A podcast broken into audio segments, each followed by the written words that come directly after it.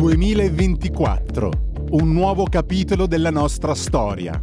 Una storia che vuole guardare al futuro senza chiusure ideologiche e senza sudditanza verso i pensieri dominanti e i poteri forti. Una radio ancora più aperta perché si lavora per crescere e migliorare. Radio Libertà, la radio di chi vuole crescere e migliorare. Crescere e migliorare. Crescere e migliorare. Crescere e migliorare. Crescere e migliorare.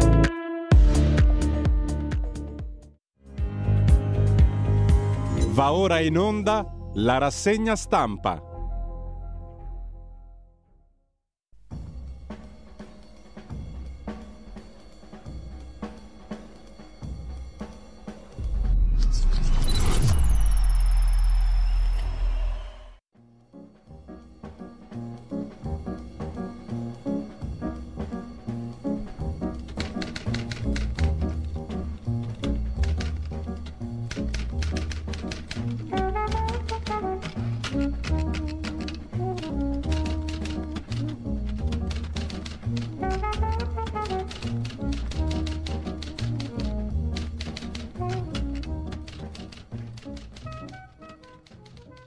Cordialissimo buongiorno a tutte le gentilissime ascoltatrici e i favolosi ascoltatori di Radio Libertà per questo venerdì 19 gennaio ore 7.30. Un cordiale saluto anche a Capitano Vaschi in regia e grazie per la sua preziosa opera di comandante della barca radiofonica. Intanto, come al solito, vi ricordo il sito di radiolibertà.net e la pagina Facebook di Radio Libertà per avere sott'occhio, sottorecchio il palinsesto di giornata. In prima pagina sull'agenzia ANSA c'è un tema di bruciante attualità, il saluto romano stabilito la Cassazione che contro il saluto romano bisogna applicare la legge Scelba, cioè perseguirlo se vi è la finalità di ricostituire il partito fascista. Mm, la russa dice si commenta da sola questa sentenza, viene il forte desiderio di dargli fortemente ragione al Presidente del Senato una volta tanto, mentre sempre dalla prima pagina dell'agenzia ANSA la Lega molla Solinas,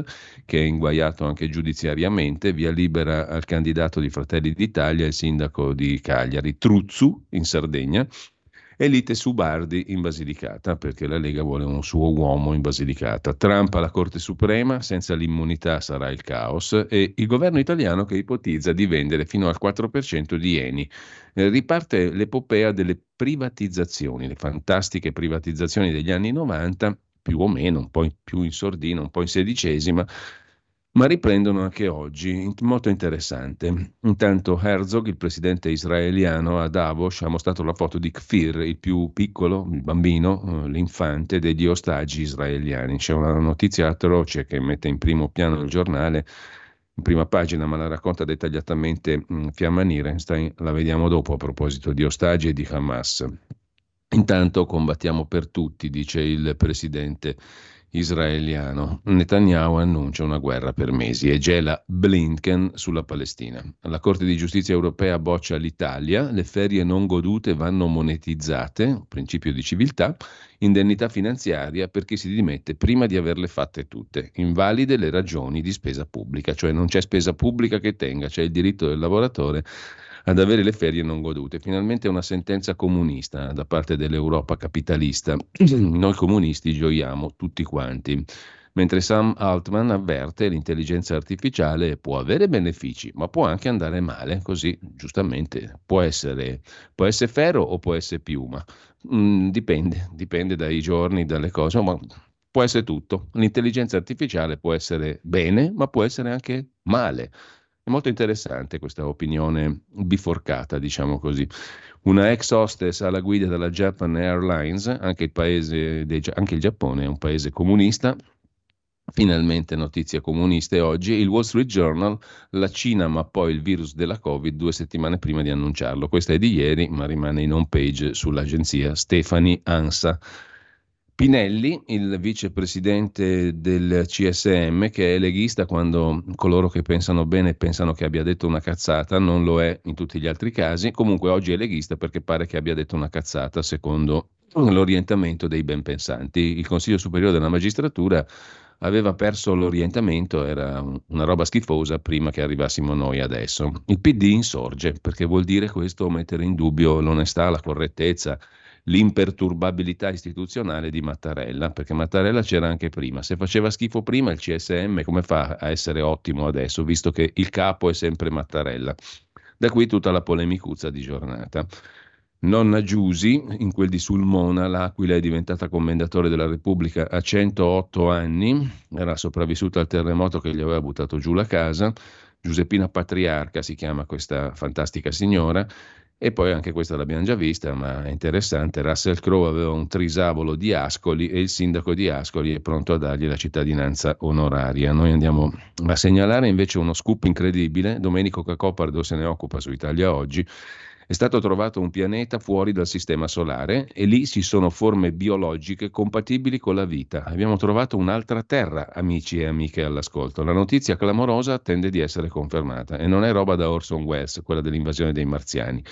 Se ne occupa Domenico Cacopardo, Sgub eh, su Italia Oggi, pagina 4, poi ci torniamo sopra.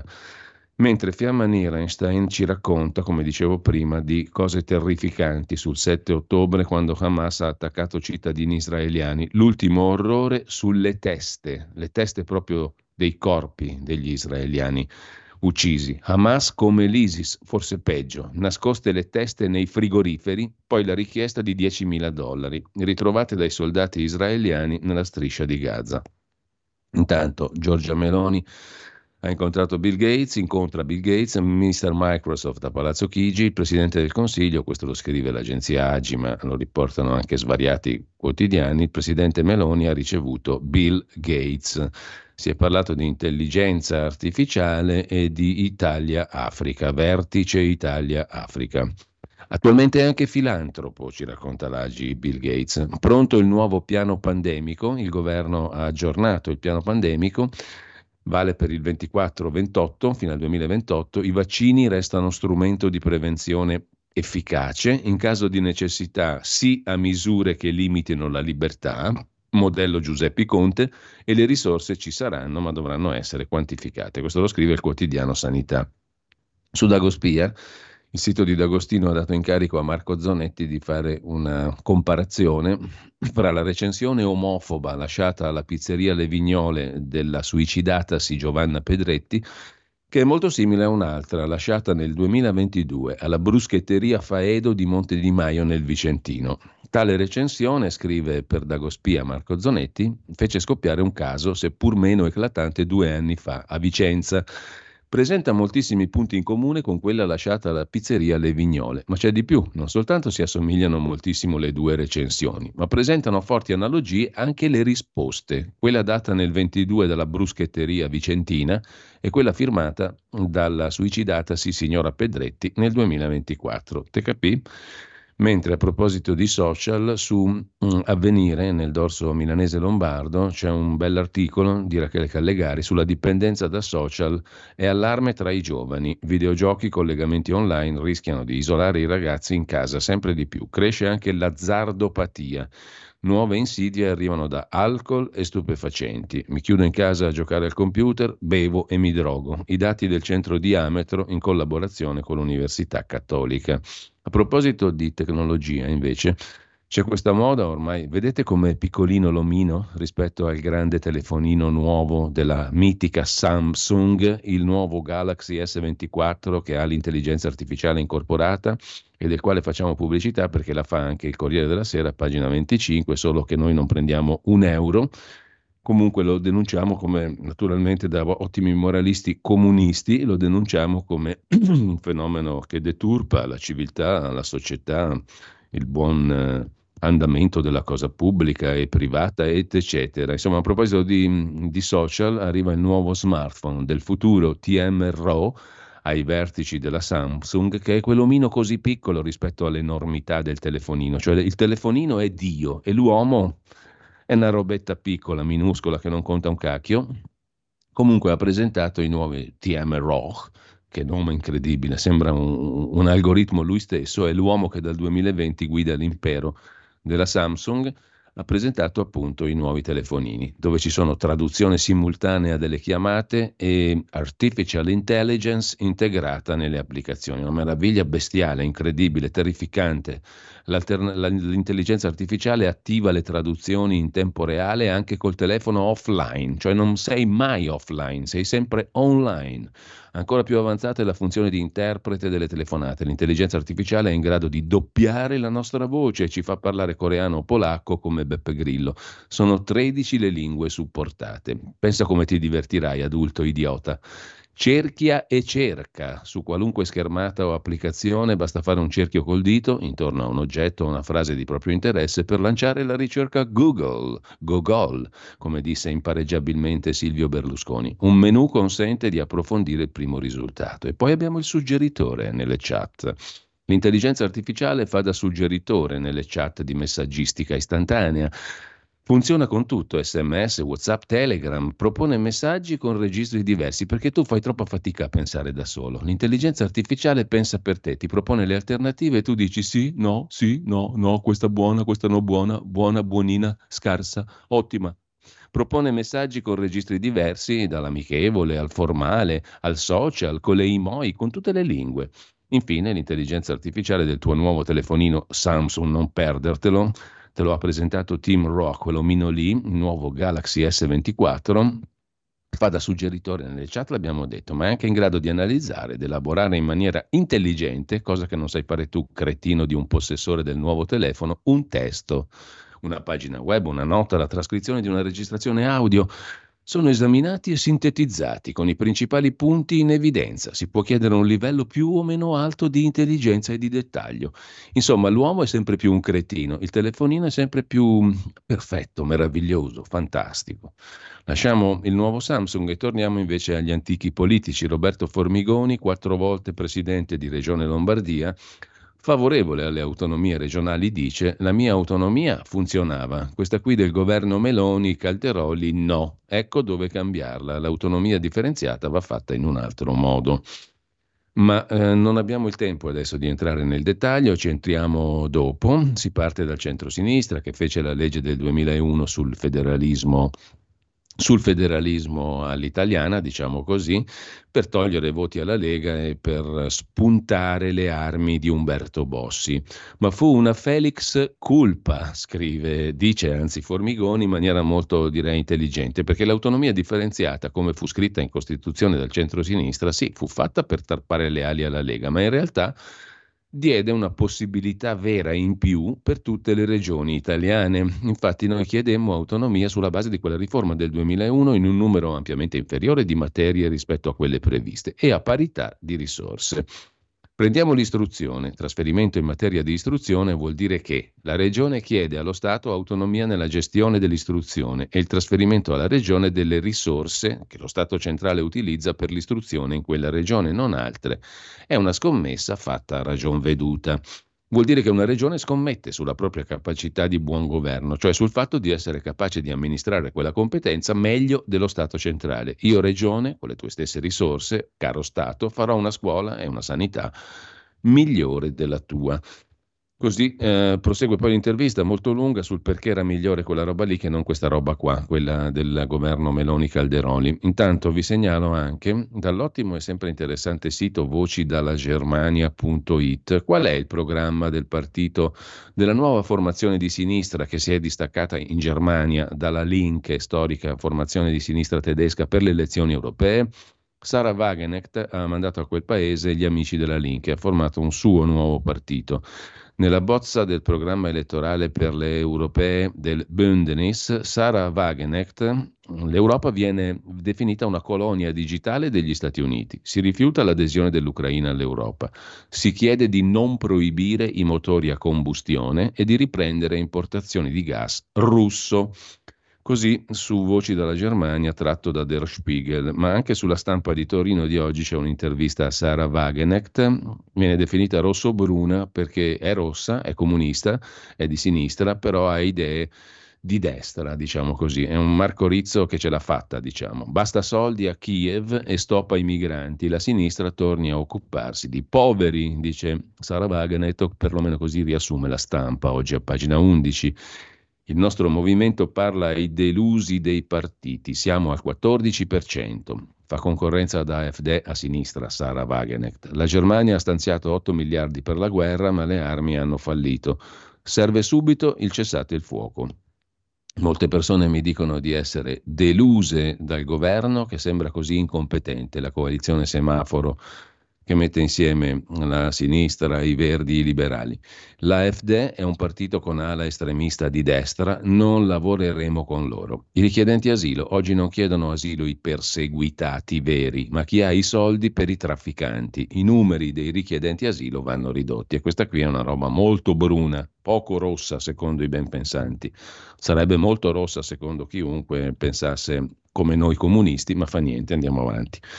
Intanto dalla eh, Germania alla Francia, sul eh, venerdì di Repubblica, c'è un molto interessante pezzo di Marco Cicala da Parigi. Povera la mia ville, la mia città, sbranata dalla squala. La squala è la sindaca parasocialista Anne Hidalgo, la prima nemica dei parigini, la loro sindaca, ne è convinto Benoît Dutertre, scrittore e polemista che ha dedicato un pamphlet a Parigi alla sindaca Hidalgo e con lui scrive eh, il venerdì di Repubblica andiamo in cerca della città scomparsa. Sotto casa avevo bistrò, giornalai, ottici, ora soltanto aninis, cioè negozi schifosi. E per gli oppositori Han Hidalgo è Notre Dame, no Notre Dame, Notre Dame, il nostro dramma di Parigi. Da Parigi alla Russia, perché sul 7 invece di, mm, del Corriere della Sera di oggi c'è roba forte. Guardate un po' che immagini se le state vedendo adesso. Questa qui dovrebbe essere quella mm, opulenta signora di mezza età in ridicoli vestiti paraerotici, la cantante e conduttrice televisiva Lolita Miliavskaya poi ci sono altri personaggi che hanno partecipato, uno con un calzino sopra il pene e basta, a una festa erotica che ha fatto molto incazzare Vladimir Putin. La furia di Putin sulla festa sexy ha rivelato una mosca erotica e pop indifferente alla guerra. Uno scandalo che smaschera, scrive Viktor Erofiev sul 7 del Corriere della Sera, il subconscio della Russia che si dichiara puritana e condanna il sesso, soprattutto gay puniti l'organizzatrice e il rapper che indossava solo un calzino, scrive il 7 del Corriere della Sera, mentre in Polonia, lì vicino, è lotta politica senza esclusione di colpi. Qui siamo su tempi.it e c'è il come sempre ottimo articolo di Rodolfo Casadei, attento osservatore della politica internazionale. Lo scontro tra il presidente di destra, Andrzej Duda, e il nuovo governo di centrosinistra di Donald Tusk è l'emblema di un paese diviso a metà dopo le ultime elezioni. Anna Bono, sulla nuova bussola quotidiana, invece si sofferma sul rapporto Open Doors, sulle persecuzioni dei cristiani. L'Islam è la prima causa di sofferenza dei cristiani, scrive la professoressa Bono. Il nuovo rapporto dell'associazione Open Doors parla di 365 milioni di cristiani che vivono in paesi privi di libertà e di religione. La principale causa della persecuzione è l'Islam, in 34 paesi su 50, poi il comunismo con Corea del Nord e Cina. Cina. Il pezzo lo trovate sulla nuova bussola quotidiana, così come Trovate sulla stessa testata online l'articolo di Gianandrea Gaiani, direttore di analisi difesa.it, sull'allargamento del conflitto in Medio Oriente. L'Iran colpisce in Iraq e Pakistan. È guerra non dichiarata. L'Iraq è tornato a essere campo di battaglia nel confronto tra Iran e Stati Uniti. L'Iran colpisce nel Kurdistan iracheno, ma anche in Siria e Pakistan. Andiamo adesso, dopo aver mostrato gli highlights, come dicono quelli che parlano bene e inutilmente, della giornata, cioè gli articoli abbastanza più interessanti del giorno, ce ne sono tanti altri per la verità, perché il piatto è sempre ricco e naturalmente da buon comunista mi ci ficco Dicevamo, andiamo a vedere anche le prime pagine dei quotidiani di oggi. Però a questo punto chiedo al capitano Vaschi, in regia, se mi sta ascoltando naturalmente, credo proprio di sì, di togliere la condivisione per il momento perché andiamo a fare una cosetta simpatica, perché devo anche attaccare una presa che mi sono dimenticato di attaccare. È il bello della diretta, amiche e amici, Gianni Mina insegna. Dicevamo, andiamo ad ascoltare anche un po' di buona, ottima, favolosa, fantastica musica. Oggi c'è roba ricca, ma molto ricca in termini di musica. Oggi partiamo veramente molto rock, per dirla con Celentano, che nel nome del rinnovamento è corteggiato dalla RAI, perché la RAI vuole portare di nuovo Celentano in tv. È molto importante, molto nuovo, molto bello. Per fortuna che è morto Giorgio Gaber, se no riportavano pure lui. Comunque, al di là di questo, musica per oggi, 19 gennaio 1853. L'opera di Giuseppe Verdi, l'opera più rock di tutti i tempi, Il Trovatore, viene rappresentata per la prima volta a Roma quest'aria ve la ricorderete assolutamente tutti per Bacco. Porta con te ovunque Radio Libertà. Scarica la app per smartphone o tablet dal tuo store o dal sito radiolibertà.net. Cosa aspetti?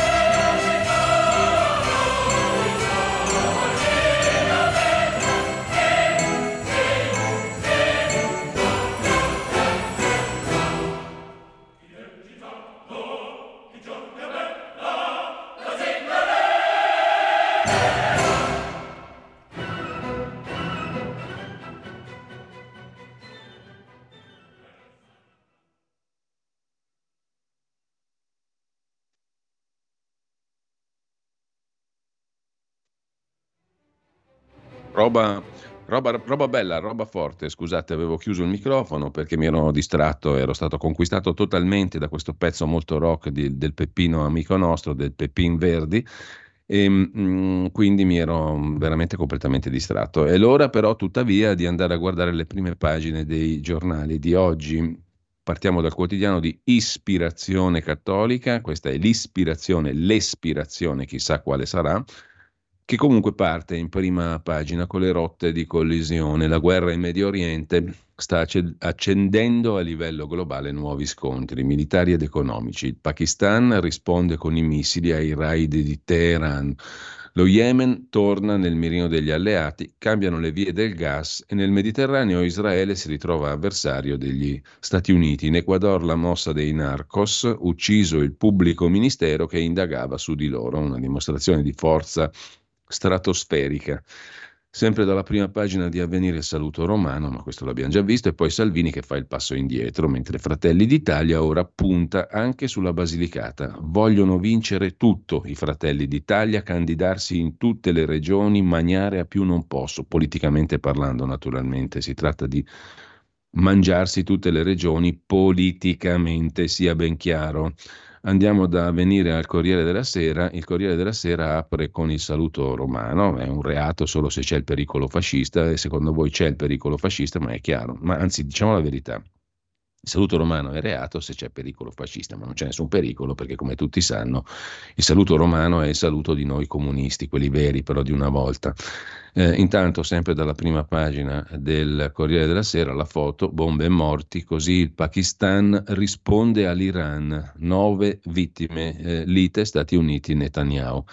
E poi c'è il leader dei 5 Stelle Conte alla Camera, duello sul MES al giurì. Voglio giustizia, dice l'avvocato del popolo. Oggi verrà sentita anche il Premier Giorgia Meloni. Ecco attivisti, i blitz per motivi morali scatta l'attenuante, tre condannati a sei mesi, scrive il Corriere della Sera. Di che si tratta? Della condanna a sei mesi per violenza privata aggravata e interruzione di pubblico servizio, pena sospesa, per gli attivisti di ultima generazione che a novembre bloccarono la tangenziale di Bologna. Due di loro volevano cementarsi all'asfalto, per impedirlo servirono i vigili del fuoco il 118. Ai giovani sono state concesse le attenuanti generiche e quelle legate alle motivazioni di ordine morale e sociale, assolti per il danneggiamento. Mm, il primo piano del fatto quotidiano di Marco Travaglio si apre sulle solite questioni, invece dei corrotti il governo vuole intercettare i giornalisti, Nordio spara a zero sugli ascolti antimafia e antitangenti, insomma la solita menata contro le, intercettazioni, le, le limitazioni alle intercettazioni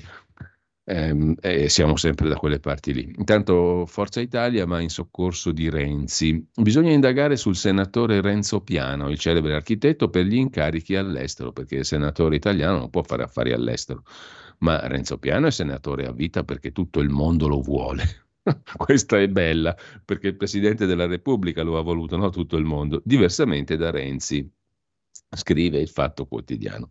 In alcuni casi il saluto fascista non è un reato, Solinas se la faceva coi massoni, il presidente uscente leghista della regione della regione Sardegna e Salvini ora lo scarica. 16 decreti omnibus, i taxi con i granchi, il covid con i rave, cioè dentro i decreti ci si infila di tutto, è il record del pessimo governo di Giorgia Meloni, scrive il Fatto Quotidiano. Nordio è un ministro classista, tutela i forti, lo dice l'ex magistrato Scarpinato, che ovviamente è finito essendo magistrato nei 5 Stelle, e il numero due, leghista perché ha detto una cazzata, Pinelli, il CSM faceva politica. Questa invece no, eh. il CSM non fa politica e non è espressione della politica. Il CSM viene dal nuovo pianeta di cui parla Cacopardo, quello nuovo che, appena, che hanno appena scoperto e che somiglia in tutto, eh, no, in tutto no, per fortuna per loro, alla Terra. Comunque, mm, lasciamo il fatto quotidiano, andiamo a vedere anche il giornale, come ce la conta ce la conta così, la stangata sui vandali, chi imbratta paga, una roba fondamentale, e poi il saluto fascista che non è reato. Alessandro Sallusti opina, siamo il paese dell'eterno compromesso sulle braccia tese decisioni a metà. Tema importantissimo, quello del saluto romano, mh, mm, che si dice anche fascista. Le lacrime di un assassino, a, impagnatiello a processo, e il governo pronto a vendere il 4% dell'ENI. A beneficio di chi? Questa è un'interessante domanda che per il momento nessuno si fa. Meglio andarci piano, ammonisce a fondo pagina Luigi Mascheroni nella sua rubrica Giù la maschera, che parla di Adriano Paroli, già sindaco di Brescia, che ha messo nel mirino Renzo Piano, un bersaglio troppo grosso, scrive Mascheroni. È senatore a vita, non può accettare incarichi fuori dall'Italia e così il deputato, senatore anzi di Forza Italia e ex sindaco di Brescia Paroli ha chiesto alla Giunta Elezioni e Immunità Parlamentari di accertare gli incarichi del celebre architetto e gli eventuali compensi di provenienza estera, come se Renzo Piano fosse un Renzi qualunque, che significa negare a Renzo Piano il merito per cui fu nominato senatore a vita, cioè la fama internazionale. Se Renzo Piano non lavorasse in giro per il mondo non sarebbe un archistar, al massimo un geometra. Per il resto, a proposito del bersaglio della polemica, pare che molti dentro Forza Italia non abbiano mai sopportato Renzo Piano per alcune sue vecchie dichiarazioni contro Berlusconi, cose delle quali Berlusconi si strafregava, ma evidentemente non i suoi palafrenieri. Però diciamo la verità, se Renzo Piano accetta di fare il senatore a vita, si deve sottomettere alle regole degli altri. Sei senatore in Italia, non puoi fare affari agli esteri, a meno, a meno che tu ti chiami Renzi, puoi fare quello che vuoi perché sei superiore per intelligenza agli altri. Quindi Renzo Piano deve mollare i suoi affari all'estero, o se no molla il cadreghino di senatore a vita. Mi spiace, uno dei due lo deve mollare. Lasciamo il giornale, andiamo al mattino di Napoli che apre con una cosa molto interessante, un cordialissimo incontro, un asse fra Matteo Salvini e il presidente della regione Campania, Vincenzo De Luca, per il terzo mandato. L'incontro a Benevento.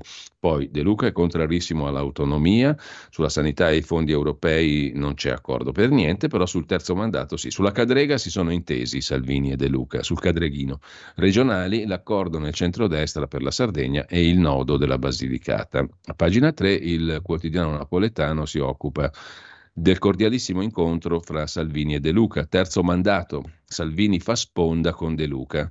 Il vice premier ribadisce sia l'incarico più ampio tre volte almeno per i governatori. Dice De Luca, se un sindaco o un presidente ha lavorato bene può essere ricandidato curioso questo asse, diciamo così, di cordiale intesa sul, sulla terza cadrega per i governatori regionali tra non c'è bisogno di spiegarlo cos'è la cadrega, no, perché dopo Aldo, Giovanni e Giacomo lo sanno tutti praticamente, anche, anche, di più, anche gli stranieri, ma comunque lasciamo la prima pagina del, mm, del mattino, chiedo di nuovo al capitano Vaschi in regia di togliere questa fantastica condivisione che abbiamo delle prime pagine perché? Perché sono le 8 e noi doviziosamente, che non so cosa voglia dire, facciamo una pausa musicale.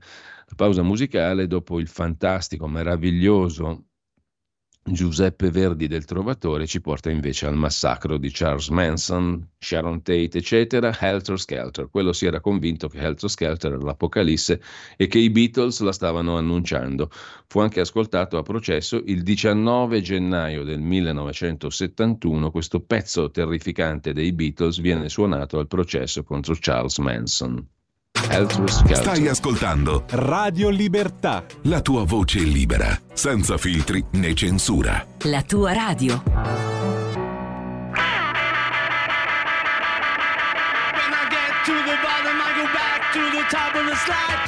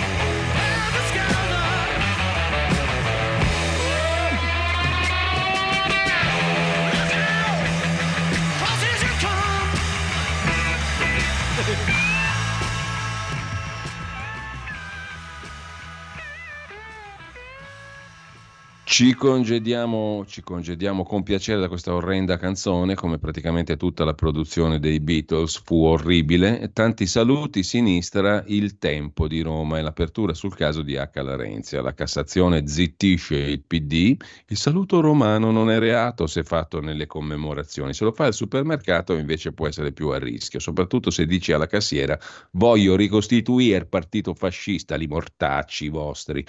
Per perseguirlo ci deve essere il pericolo di riorganizzazione appunto del partito fascista. Se tu al supermercato, allo stadio, per strada, anche da solo, vai proclamando che vuoi ricostituire il partito fascista e nel contempo alzi il braccio destro con le dita ben distese, sei perseguibile, dice la Cassazione. Condanna annullata per otto militanti che risposero presente durante un corteo. Questi sono problemi, amici nostri eh, lo scivolone del PD, dell'AMPI sul calendario dell'esercito, che anche quello è, è, troppo fascista, e poi il giusto tetto al contante, secondo l'Unione Europea, è 10.000 euro. Chi ce li ha? 10.000 euro in contanti, beato lui. Troppe armi a Roma, ora arriva alla stretta, dice il prefetto Lamberto Giannini che serve una verifica dopo i fatti di sangue degli ultimi giorni. Ci sono troppe armi in circolazione nella capitale d'Italia. Dal tempo passiamo a Repubblica, Meloni piega Salvini sulle candidature alle regionali, vince il braccio di ferro il Premier e la Lega rinuncia alla Sardegna, ma è scontro sulle altre regioni. E poi Pinelli, il CSM troppo politico, ha deragliato. Irritazione del colle, cioè di Sergio il Magnifico, il Presidente della Repubblica Lavrov, il ministro degli esteri russo, accusa l'Italia, tornano i fascisti. Per fortuna c'è Veltroni, intervistato da Repubblica. Le democrazie sono sotto assedio, ammonisce da par sua e non dall'Africa, purtroppo per lui. Bill Gates a Roma sull'intelligenza artificiale è gelo con Palazzo Chigi, Repubblica la sa lunga e ha saputo che tra Giorgia Meloni e Bill Gates non è andata tutta rose e fiori la conversazione. Il marito di eh, Berlinguer, intesa come la figlia di Berlinguer, quella che sta alla Mediaset di Berlusconi. Mm, il marito è Luigi Manconi, sociologo e plurisenatore. La non violenza diventa un reato, che è un titolo molto suggestivo, non ho capito di che cosa parli, ma fa niente. Comunque, Zero Calcare, il disegnatore, dice che la sua vita è resistenza, scusate se rido, mentre c'è il barman killer che si scusa in lacrime, sono stato disumano, ho ammazzato una, una donna. Fratelli d'Italia attacca report, false le inchieste contro di noi. Poi c'è Dargen D'Amico, canto la mia vita da migrante nell'ambito spettacoli su Repubblica. Dalla Repubblica alla consorella torinese, la stampa in apertura anche qui saluto Romano, esulta soltanto l'ultradestra sulla sentenza, non è reato. Bill Gates a Palazzo Chigi, l'Italia è senza algoritmo. Mm, per capire cosa avrà detto Bill Gates a Giorgia Meloni bisogna fare un passo indietro di qualche mese, scrive Riccardo Luna, ma noi siamo pigri, non ce ne frega niente, li lasciamo fare all'intelligenza artificiale i passi indietro e i passi in avanti. C'è il sociologo Zygmunt Bauman, il mercato ha fatto bene alla cultura, l'anticipazione del suo libro, anche questo è estremamente interessante. Poi il governo fa cassa anche con l'ENI, in vendita il 4% per 2 miliarducci. Capirai cosa ti risolvono in termini di bilancio pubblico 2 miliarducci, però per chi fa l'affare i soldi sono soldi, eh, non è robetta e poi nessuno ha a disposizione sotto mano un Eni da vendicchiare così tanto per fare qualche favore agli amici. E quindi l'Eni è roba interessante. Il pressing degli Stati Uniti su Giorgia Meloni ci aiuti con i soldati in Libano a fermare Hezbollah. Cosa ci stanno a fare i tanti italiani, i soldati in Libano? A prendere super stipendi senza fare nulla? Ci aiutino a fermare Hezbollah. Sempre dalla prima pagina poi della stampa, nel nome del bene, Tommaso, 17 anni, si è inventato una cosa per curare il nonno, il quale soffre di Parkinson. La bella edificante storia è raccontata poi a pagina 23 di Repubblica, eh, chiedo scusa, della stampa di Torino. C'è anche l'intervista allo studente di Novara, 17enne, Tommaso Caligari, intelligenza artificiale e ricordi del nonno. Così ho creato uno scanner per il Parkinson. È una storia veramente interessante. Sarà premiato al Senato, e questo già però mh, induce a qualche dubbio, per il suo progetto di diagnosi precoce. Lui era un meccanico, aggiustavamo tutto insieme e poi si è ammalato. Sogno di studiare ingegneria, dice il giovane novarese. Un medico mi aveva detto che si può diagnosticare il Parkinson grazie a ai movimenti. Ho verificato l'algoritmo con test sui pazienti dell'Associazione Parkinson di Arona, dove è vice sindaco l'ottimo Gusmeroli, che più volte abbiamo sentito qui in radio. Mi piace inventare, ho delle api nel bosco che monitoro con un sistema a distanza. È un sistema, l'applicazione che ha inventato, che costa poco, non è invasivo, può aiutare il medico nella diagnosi. Il progetto si chiama Parkinson Detector. Si tratta di un dispositivo che tramite intelligenza artificiale che oggi si porta su tutto e due telecamere poste una di fronte all'altra, studia il cammino del paziente analizzando eventuali alterazioni degli arti superiori impercettibili all'occhio umano. In particolare il focus è sull'angolo di oscillazione di spalla e gomito. Un algoritmo compara i dati tra persone sane e affette dalla malattia. Uno scanner per il Parkinson, inventato da un diciassettenne di Novara ma um, c'è anche il male, oltre che il bene, e il male ha un nome molto facile, Alessandro Impagnatiello che ha ammazzato Giulia Tramontano.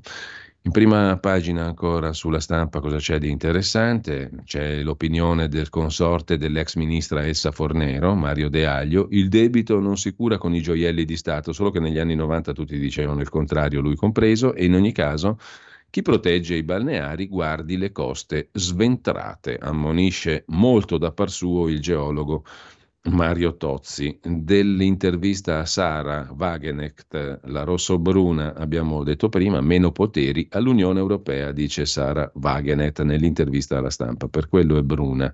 Poi è rossa perché vuole proteggere il popolo. Proteggere il popolo con ricette di destra, ma ti par possibile? La verità, apre la sua prima pagina con quella questioncella che abbiamo già visto prima, il nuovo piano pandemico del governo Meloni. In questo piano ricompaiono i lockdown di Beppi Conte e i DPCM di Conte, mentre la Corte dei diritti umani ammette il processo alla gestione dell'emergenza, si scopre che non è cambiato nulla. Oh, tanto valeva tenerci speranza come ministro, altro che questi qui, dice la verità con Alessandro Rico. Si scopre che per difenderci da un'eventuale altra pandemia Useremo gli stessi strumenti di Giuseppe Conte, chiusure, DAD, diktat e vaccini che sono buoni a prescindere. Insomma, il governo Meloni fa schifo come il governo Conte, scrive la verità, perlomeno sotto il profilo del piano pandemico. Mentre Martino Cervo si occupa della strategia della sinistra per paralizzare la Corte Costituzionale, le nomine, a pagina 13 c'è il ragionamento di dettaglio, a proposito del trappolone della sinistra, che sarebbe paralizzare la Corte Costituzionale e incolpare il centrodestra. A fine anno saranno quattro i giudici da rimpiazzare. La maggioranza non può imporli. Amato e compagnia potrebbero rendere le trattative un Vietnam giocando sul numero minimo. Ancora in primo piano sulla verità l'articolo di Antonio Rossito, la stretta sugli ecovandali, ma poi ci sono i giudici che concedono le attenuanti agli ecomandali. Giorgio Gandola su Bologna 30 all'ora, un incubo rosso, anche il PD ci ripensa. Franco Battaglia, ogni anno l'Unione Europea butta 300 miliardi contro il riscaldamento climatico per tre decimi di grado. Mi sembra un investimento intelligente. Un bus elettrico fuori strada a Mestre, il terzo in pochi mesi, è il giallo dei mezzi cinesi. E poi la guerra mondiale non è più a pezzi ed è in mare, scrive Claudio Antonelli. Da Gaza al Mediterraneo i conflitti stanno esplodendo per via marittima. Francesco Borgonovo sui professionisti dell'odio che scoprono che sui social ci sono gli odiatori. Ma noi andiamo a vedere anche la prima pagina di Libero.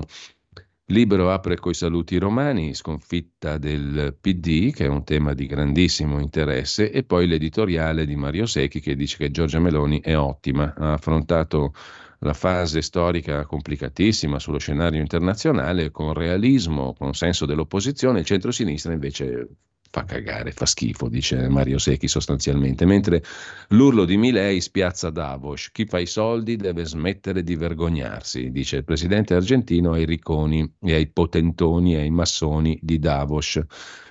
Sandro Iacometti lo commenta in prima pagina su Libero, a pagina 12 c'è il dettaglio del commento, appunto Milei ricorda ai ricchi che fare soldi non è una colpa di cui vergognarsi. È importante ricordarlo, mentre sul contante l'Unione Europea dà ragione all'Italia, il tetto è a 10.000 euro. Ellis Line sbianchetta il suo passato, scrive Daniele Capezzone, ipocrisia sull'Emilia Romagna e poi il ritiro a Gubbio del PD. C'è andato quasi nessuno, neanche Ellis Line, che fa una comparsatina così tanto per dire idem in gita e il corretto sul torpedone. Francesco Specchia. E adesso andate via, voglio restare solo, con la malinconia volare nel suo cielo. Oibò, scrive Specchia, cantata così a squarciagola nell'affollato abitacolo del pulmino senza sosta all'autogrill davanti a una Ellis Line già stremata, a Ganzunziella. Hanno fatto il corretto sul torpedone. Gramsci non era soltanto di sinistra, dice il professor Vacca, che ha un cognome assai interessante, e poi i popolari europei fanno rotta a destra, scrive da par suo Pietro Senaldi. Toninelli non sa fare la spesa, osserva Alessandro Gonzato, è stato contestato dai consumatori per i video. Fa disinformazione l'ex ministro Toninelli che ha girato il video al supermercato per dire mortacide quelli di destra, no, lui parla a un lombardo proprio grezzo, di quelli di crema, Urcuca, ma qui costa tutto la vita, troppo, è troppo rincarato, da quando c'è questi qui c'è il doppio, eh, al supermercato tutto costa il doppio, ha il Toninelli. Santori in comune intanto organizza, Santori era quello delle sardine, organizza un tour in Algeria, i viaggi di coscienza della sardina Santori, che è consigliere comunale a Bologna. Con ciò lasciamo libero e andiamo assettati di verità a Italia Oggi. Trovato un pianeta extraterrestre, anzi extrasolare, fuori dal sistema solare nel quale ci sarebbero forme di vita biologica. Domenico Cacoperdo commenta lo sgub che più sgub non si può in prima pagina e a pagina 4 su Italia Oggi. C'è il nuovo contratto della scuola, aumenti medi di 190 euro per i direttori dei servizi amministrativi, 124 euro per i docenti, 96 personale ATA e un pacchetto di novità normative. Insomma, non malaccio è eh, il Valditara per dare il quattrino al mondo della scuola.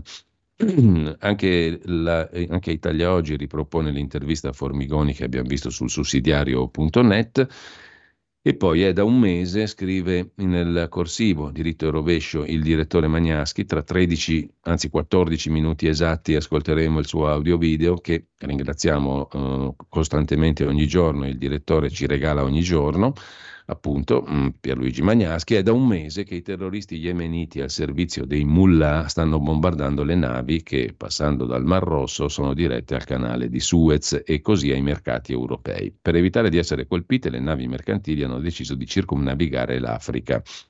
Si quintuplica il tempo e si fanno salire alle stelle i costi di trasporto. I paesi più colpiti, l'Europa. Gli Stati Uniti non ne soffrono perché per i loro traffici con l'Oriente utilizzano l'Oceano Pacifico. Ci sarebbe da aspettarsi quindi che in difesa degli interessi suoi intervenissero le navi da guerra europee. L'unico paese europeo che risponde per le rime è l'Inghilterra, che però non fa parte dell'Unione Europea, e gli Stati Uniti che dal loro intervento non traggono alcun vantaggio. Questo fatto rende bene l'idea di come è ridotta l'Europa, un gigante come PIL e come abitanti, ma un assoluto nano nel difendere i suoi diritti, scrive il direttore Magnaschi. E eh, lasciamo Italia oggi, andiamo a dare un'occhiata anche alla prima pagina del 24 ore. Qui mh, mm, si apre con un tema interessante, la Francia, fallimenti francesi in forte crescita, di imprese francesi che falliscono sempre di più. L'ultimo trimestre 23 tra i peggiori degli ultimi 30 anni in Francia, previsioni poco rosee. Pesa la fine degli aiuti legati alla Covid, interessate le imprese più giovani. I fallimenti in Francia sono in forte crescita. Il manifesto, il quotidiano comunista, ma non comunista come, come me naturalmente, molto meno. Questione morale è il titolo d'apertura, condannati per il blocco stradale i militanti bolognesi di ultima generazione solo a sei mesi e con la sospensione della pena perché hanno agito per motivi di ordine morale e sociale, ma la destra approva una nuova legge durissima, carcere e multe contro i manifestanti. E infine il saluto romano a volte è reato, scrive il manifesto. Il foglio invece si occupa di Giorgia Meloni che è diventato un incubo per i sovranisti italiani modello Salvini e affini. Perché? Perché manda i ministri a Davos e poi c'è Giorgetti tutto goduto a Davos che annuncia le privatizzazioni. Abbraccia Bill Gates, flirta con Ursula von der Leyen, non elogia Trump.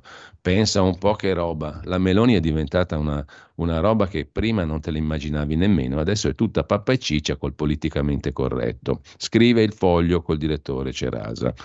Dalla prima pagina del foglio poi c'è da segnalare ancora un altro commento, eh, quello di Matteo Mazzuzzi sul Papa, la battaglia per il dopo Papa, anzi per il dopo Francesco, per il dopo attuale Papa.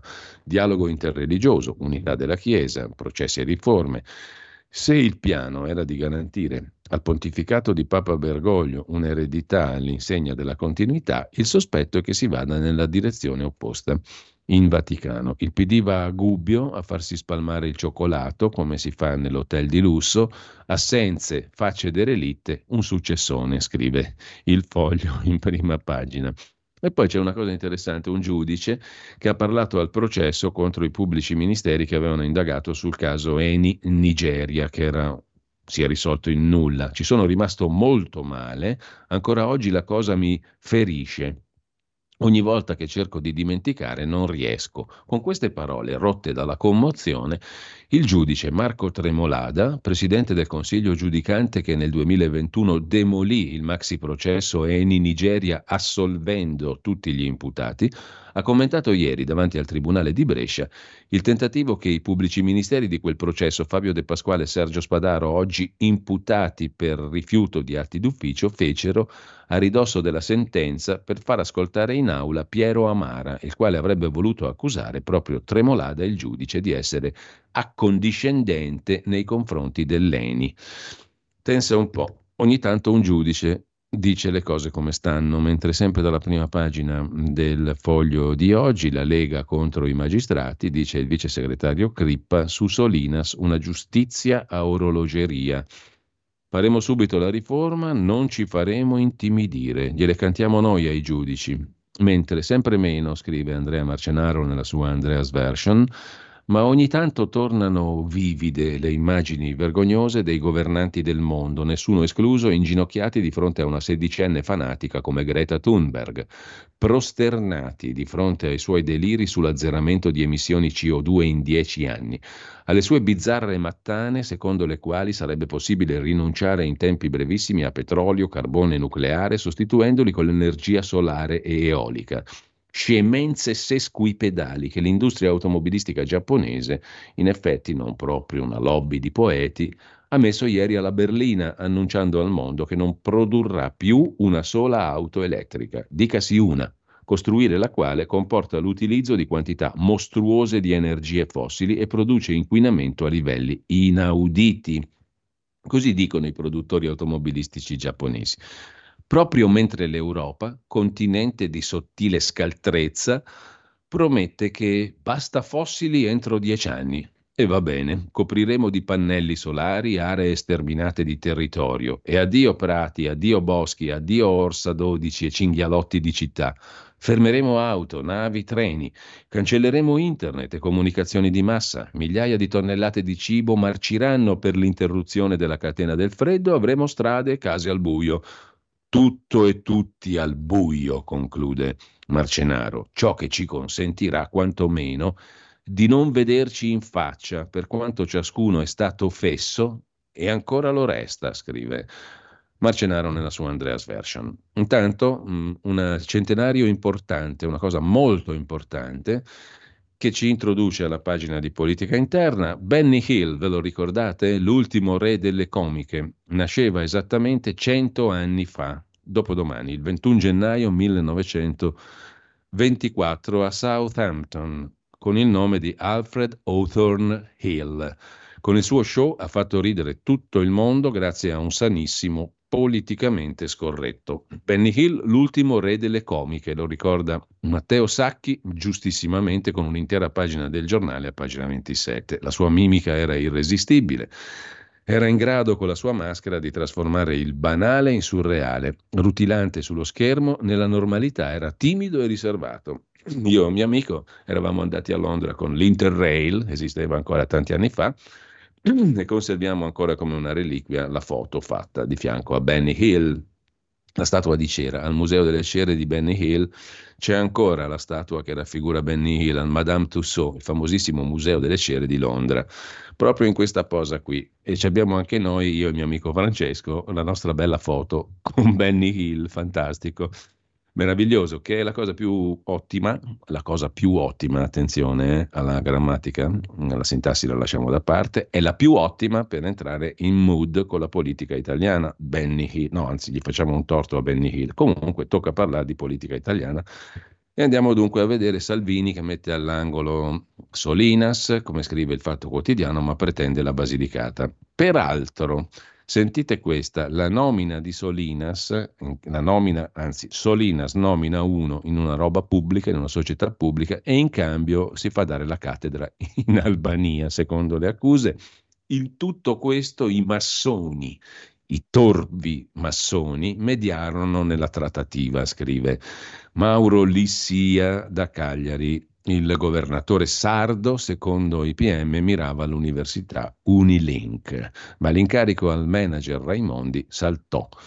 Il dirigente dice, io per meno di du- disse, io per meno di 200.000 l'anno non accetto, cioè era una tentata forse corruzione, abuso d'ufficio, non si è realizzata, manco la laurea in Albania si è beccato il Solinas, ma i massoni mediavano nell'ombra, scrive il Fatto Quotidiano. Sulla Repubblica invece abbiamo un'intervista al vice segretario della Lega Crippa sulla questione della Sardegna, il candidato sarà di Fratelli d'Italia, questi qui hanno fatto la prova di forza, il nostro Matteo Salvini, il capitano per eccellenza, è stato generoso, ma così Non si va lontano, dice Crippa, contro il governatore Solinas. Tempismo perfetto da parte della magistratura. Ora senso di responsabilità anche dagli alleati. E c'è un retroscena naturalmente, mm, se vuoi strappa, noi andiamo avanti, ha detto Giorgia Meloni e Salvini si è dovuto arrendere, ha dovuto chinare il capoccione barbuto e però adesso la, la destra litiga sulla Basilicata. I forzisti però, quelli di Forza Italia, difendono l'uscente, il generale Vito Bardi. Vedremo come andrà a finire. Intanto in Sardegna, candidato Paolo Truzzu, sindaco di Cagliari, Fratelli d'Italia, dal Fuan alla generazione Atreyu, lo racconta la stampa di Torino, il Trux, come lo chiamano, eh, Dux, Trux, un simpatico abbinamento diciamo di parole. Comunque il Trux è sempre stato al fianco di Giorgia Meloni. Negli ultimi 30 anni, no poco, ha condiviso il percorso della Premier.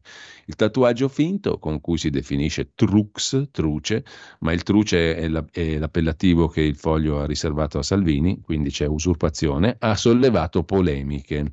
Giorgia ha detto il Trux ha grinta da vendere, è testarda, battagliera, propositiva, costruttiva. Fratelli d'Italia è il partito che ho contribuito a fondare con alcuni matti visionari, insomma è uno molto vicino a Giorgia Meloni.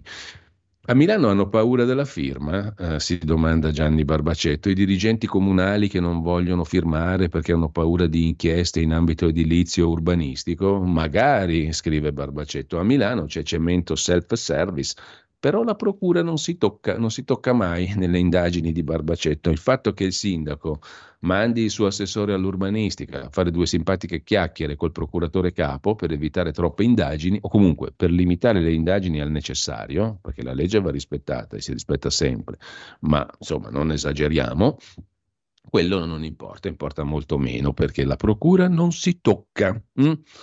Mentre a Milano si tocca lo stipendio del sindaco più ricco. Ora guadagna Beppe Sala 14.000 euro, cioè guadagna come il governatore Fontana. È effetto della manovra Draghi, 10.000 euro al mese alla vice, 8.970 agli assessori e il sindaco dal 22 è anche pensionato. Balzo nei redditi di 400.000 euro in più. Buffera tra i verdi, Monguzzi non è più capogruppo. Comunque i sindaci, riforma Draghi, guadagnano di più. Nel frattempo mm, vi risegnalo, leggetevelo perché è un pezzo veramente ben fatto, interessante, utilissimo, è fatto da un anziano con una mente stralucida, altro che intelligenza artificiale, Luca Beltrami Gadola, che dà corpo a, a, un sito internet interessantissimo su Milano e non solo, perché attraverso la lettura di Milano qui si leggono tante altre cose che valgono per tutta la nazione italica. arcipelagomilano.org e la corruzione, far felici gli amici, corrompere lo Stato. Leggetevelo, non dico altro perché fate prima a leggervelo. Ed è non riassumibile. A proposito di sindaci, però, l'avvocato della famiglia di Iara Gambirasio a Bergamo, Andrea Pezzotta, sarà candidato sindaco per il centro-destra. Per il bene di Bergamo accetterò di usare i social, dice questo snob di destra. Senza tessera, l'avvocato Pezzotta scelto dal centrodestra per il dopo Gori. Domani in città il congresso azzurro, scrive il giornale. Tra un paio di minuti andiamo al diritto e rovescio di Pierluigi Magnaschi. Intanto vi segnalo Giovanni Bianconi che giustamente si occupa del vicepresidente del Consiglio Superiore della Magistratura Fabio Pinnelli che ha fatto il passo falso di criticare il precedente CSM che era però sempre presieduto dall'ottimo Sergio Mattarella e quindi come fai a criticarlo? Vuol dire che critichi il presidentissimo? Male, male.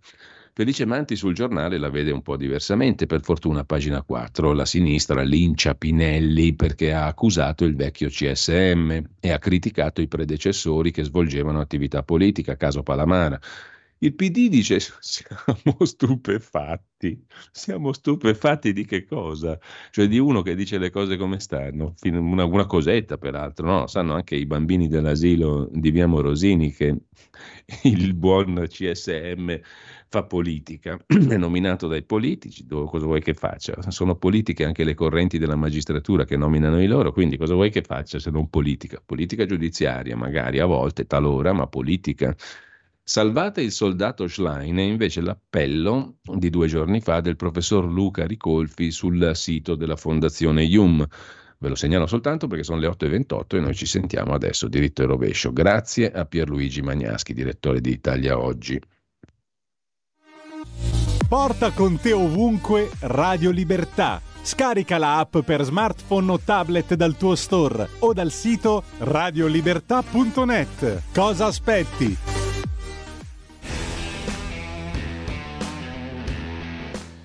È da più di un mese che i terroristi yemeniti al servizio dei mullah iraniani stanno bombardando le navi che passando dal Mar Rosso sono dirette al canale di Suez e attraverso di esso a tutti i mercati europei. Per evitare di essere colpiti, le navi mercantili hanno quindi deciso di circumnavigare l'Africa, triplicando il tempo necessario e facendo salire alle stelle i costi di trasporto. I paesi più colpiti da questa vicenda sono ovviamente quelli europei. Gli Stati Uniti invece non ne soffrono perché i loro traffici con l'estremo oriente attraversano le rotte nell'Oceano Pacifico. Ci sarebbe quindi da aspettare che in difesa dei suoi interessi intervenissero le navi da guerra europee. Invece l'unico paese europeo che risponde per le rime è l'Inghilterra, che però non fa parte della UE, e gli USA che dal loro intervento ne traggono nessun vantaggio. Questo fatto rende bene l'idea di come è ridotta l'Europa, un gigante come prodotto interno lordo e come abitanti, mezzo miliardo di persone, ma un vero autentico nano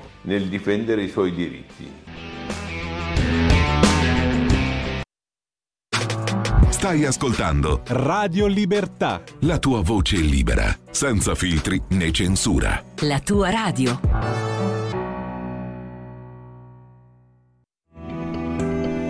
Il meteo.it presenta le previsioni del giorno. Assisteremo a una graduale irruzione di aria artica sui nostri settori adriatici, con conseguente primo calo delle temperature. Al mattino, a fronte di un sole prevalente sulla maggior parte del paese, avremo dei rovesci a carattere irregolare sulla pianura padana orientale, nonché sulle aree tra Toscana e Marche, nevosi a quote relativamente basse. Piovaschi inoltre sul basso versante tirrenico. Nel pomeriggio i fenomeni interesseranno sostanzialmente i medesimi settori, risultando nevosi fino a quote collinari. Per ora è tutto da ilmeteo.it, dove il fa la differenza. Tutti i dettagli sulle vostre località nella nostra app. Una buona giornata da Alessandra Tropiano. Avete ascoltato le previsioni del giorno.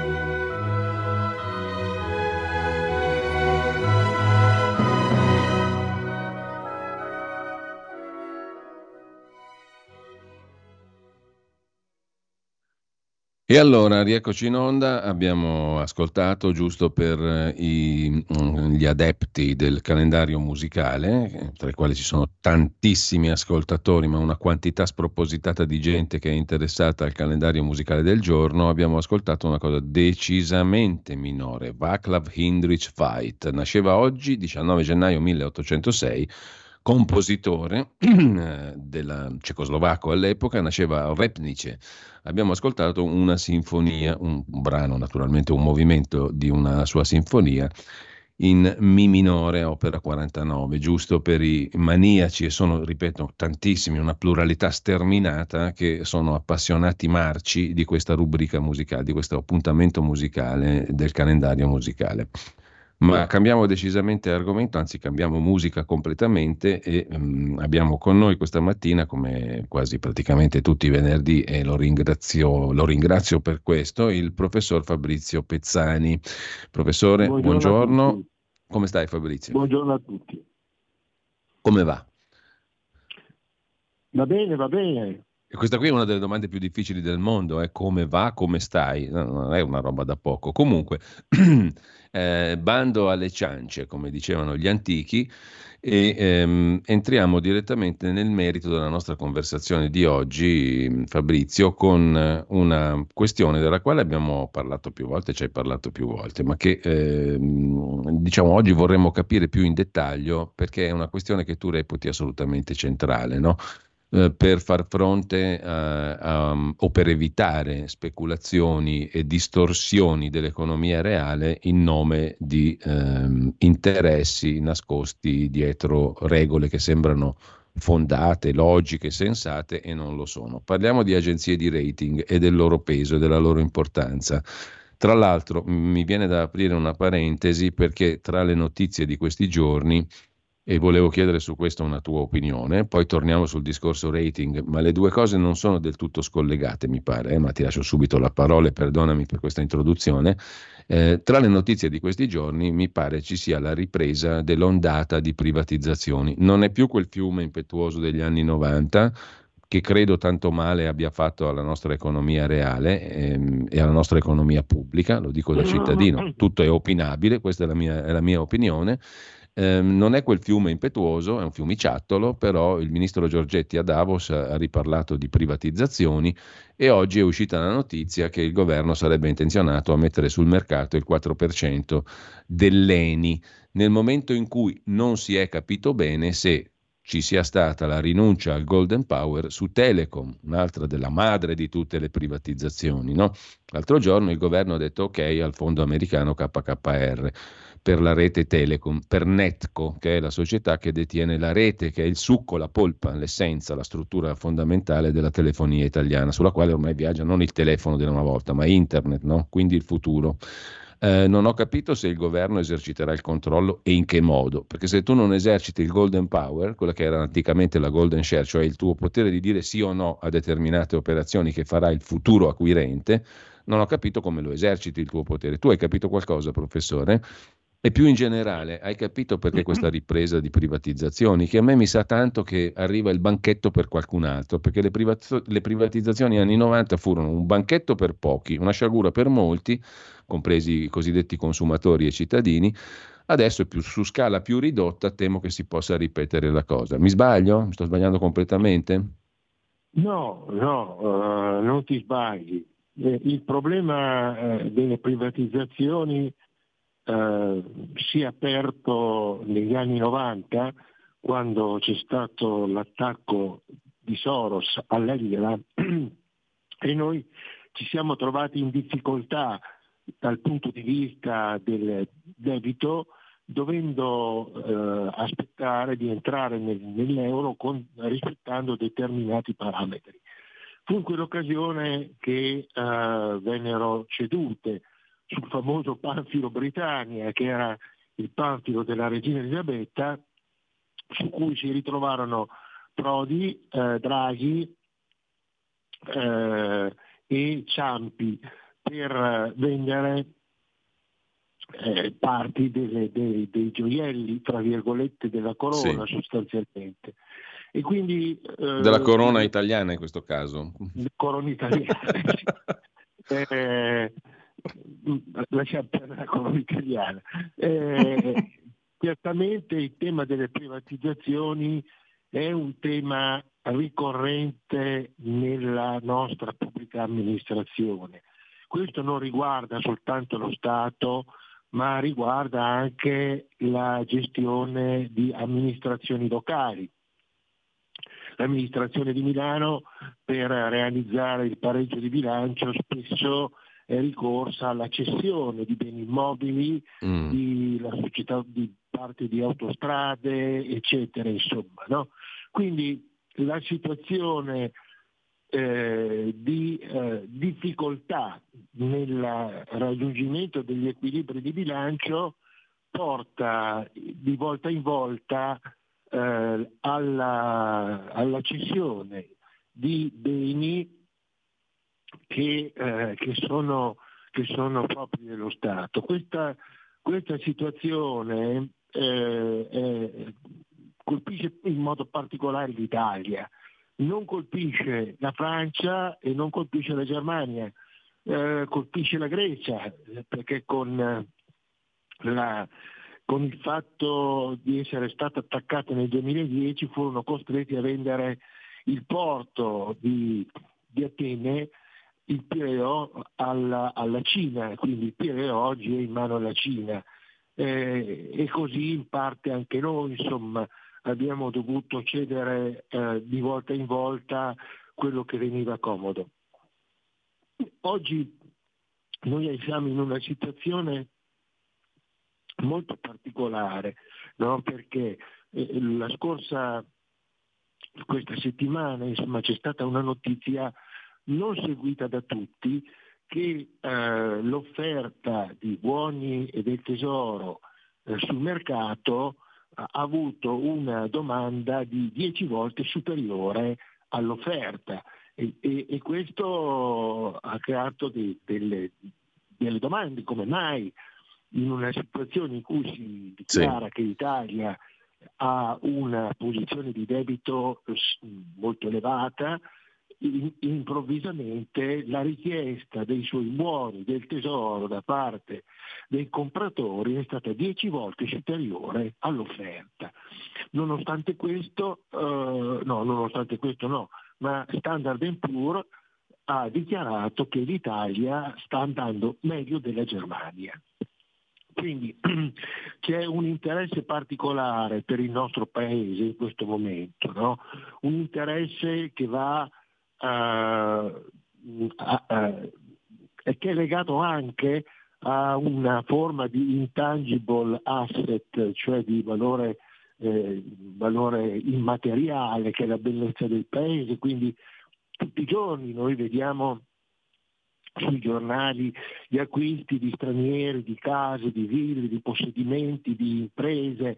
Eh, Arnaud, che è il presidente della Louis Vuitton Moet Hennessy, ha, uh, ha detto che eh, costruirà in Puglia una fabbrica per dar sposto a 2000, eh, 2000 persone. Ora l'Italia rappresenta, rappresenta una, uh, un, una sede importante sia per la sua storia, per la bellezza che rappresenta, per la bellezza della, del, del, suo, del, del suo, suo, della sua situazione storica geografica e contemporaneamente c'è una particolarità che caratterizza il nostro paese, l'alta presenza di imprese artigianali. L'artigiano o piccole imprese, come le vogliamo chiamare, rappresentano il 92% degli occupati nel settore lavorativo e hanno, rappresentano il 50% del PIL eh, e dell'esportazione e soprattutto sono imprese molto legate alla capacità manifatturiera, quindi parlare di eh, pelletteria, parlare di qualsiasi altra cosa, viene in mente la uh, ingegnosità italiana che deriva dal fatto che noi siamo sempre stati artigiani e il fatto che eh, l'artigiano ha questa eh, particolare dote che è la, l'intuizione, la genialità, la capacità di inventarsi soluzioni nuove, perché è sempre stato così dalle chiese gotiche, da, da, da migliaia di anni, noi abbiamo questa caratteristica. Quindi le imprese italiane sono oggetto di grande interesse da parte delle altre. C'è un altro aspetto, secondo me, che sì. gioca a favore delle imprese italiane e cioè che secondo me sono meno attaccabili dalla cosiddetta intelligenza artificiale. L'intelligenza artificiale può creare una, degli spazi occupazionali o distruggere degli spazi occupazionali più in settori ad alta tecnologia, ma là dove c'è la pelletteria, dove ci sono eh, le attività manuali, eccetera, è più difficile che questa possa spostare posti di lavoro. Comunque sia, l'Italia rappresenta un'occasione eh, di acquisto, eh, sia nel eh, 91 con l'attacco di Soros alla lira, e sia lì c'è stata proprio una, una dismissione significativa di parti delle, di parti italiani, insomma alcune aziende estremamente importanti sono state vendute eh, nel 91-92. Poi eh, c'è stata una lieve calma eh, per riprendere poi dopo la, l'attacco all'Italia nel 2011.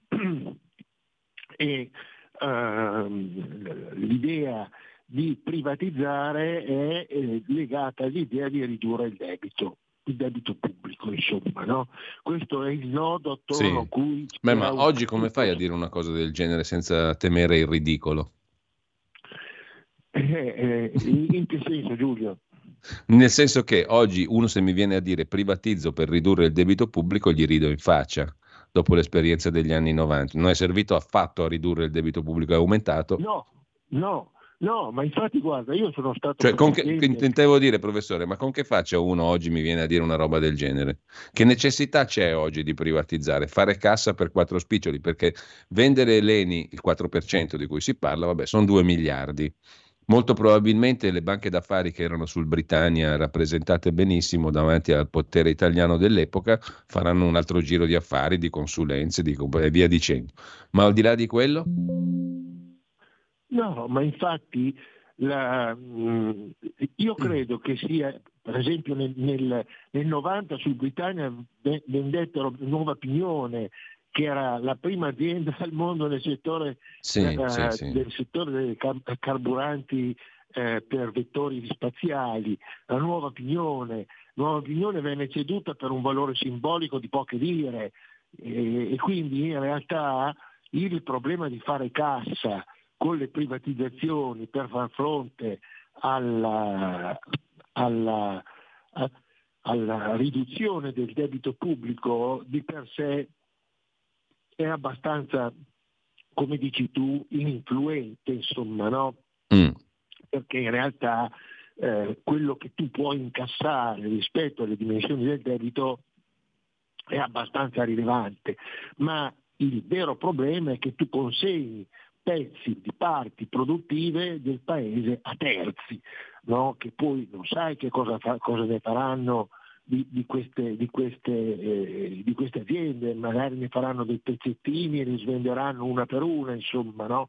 Comunque è una perdita di autonomia. Il vero problema mm. eh, del, del, del, paese è la difficoltà di prendere delle decisioni eh, coraggiose, no? perché da una parte c'è chi eh, tira mano alla patrimoniale che è una, una disgrazia culturale, e altrimenti le privatizzazioni. Le privatizzazioni sono un modo di calmierare, tra virgolette, gli squali affamati della finanza internazionale, insomma, no?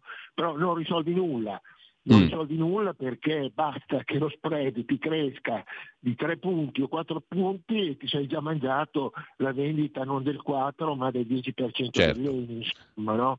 Quindi il problema vero rimane sempre quello della finanza e del fatto che noi ecco.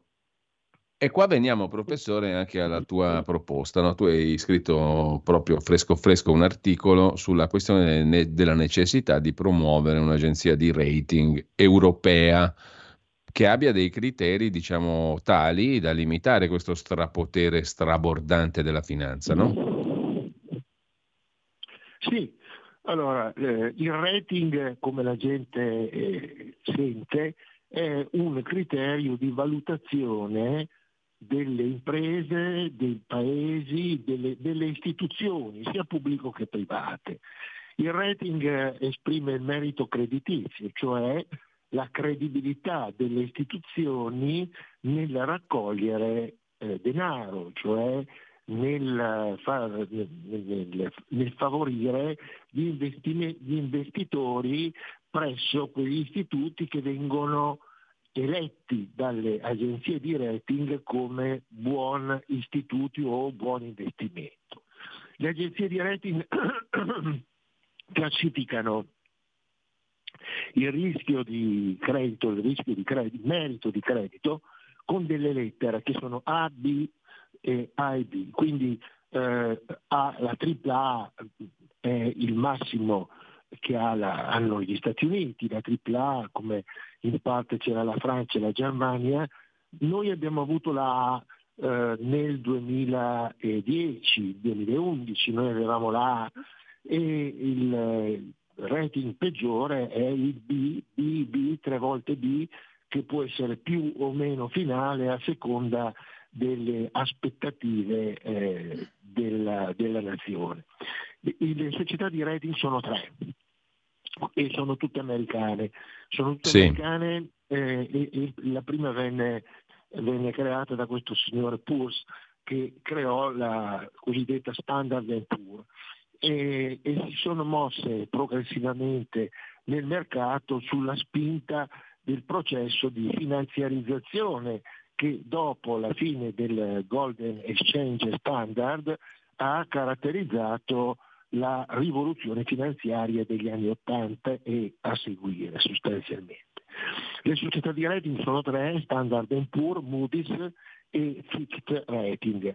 Il particolare di queste agenzie di rating che eh, segnano il merito di credito in modo inappellabile, no? se tu hai sì. di più, di meno, se sei bis, eccetera, è chiaro che laddove una società di rating faccia un downgrading, cioè riduca il giudizio da AA ad B, eh, evidentemente questo è un ammonimento agli investitori del tipo state attenti perché quello che state comprando è, o quello su cui state investendo come titoli immobiliari, dei titoli immobiliari dello Stato e titoli immobiliari delle imprese possono essere titoli a rischio eh, in realtà c'è un problema di fondo delle agenzie di rating. Primo, che sono solo tre e sono americane. E eh, la, la, filiera del, la filiera di queste agenzie è determinata dal fatto che a loro volta queste agenzie sono possedute da altre istituzioni finanziarie o da banche. Per esempio Warren Buffett, che è uno dei più importanti miliardari eh, al mondo, ha una quota importante dell'agenzia Moody's. E, e, quindi il fatto che ci siano istituzioni finanziarie o creditizie che a loro volta sono proprietarie delle agenzie di rating favorisce una collusione per cui eh, a queste possono muovere dei giudizi ostili nei confronti di istituzioni che sono nell'interesse degli investitori delle agenzie di rating, insomma. No?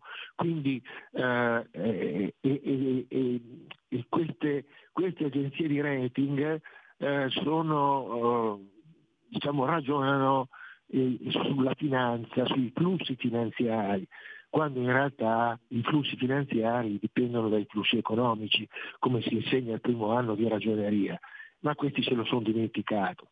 E uh, i flussi eh, finanziari, quindi eh, Standard Poor's, Moody's e Rating, si sono distinte nel 2008 con lo scandalo di Lehman. Vorrei ricordare che sulla falsità eh, di queste eh, dichiarazioni di reddito, Lehman è stato forse il caso principale perché Lehman aveva la tripla A, cioè il massimo dell'affidabilità, fino al giorno prima del suo fallimento. E sul Washington Post, eh, che è un importante eh, quotidiano americano, il giorno prima c'era scritto che a Lehman non sarebbe successo nulla.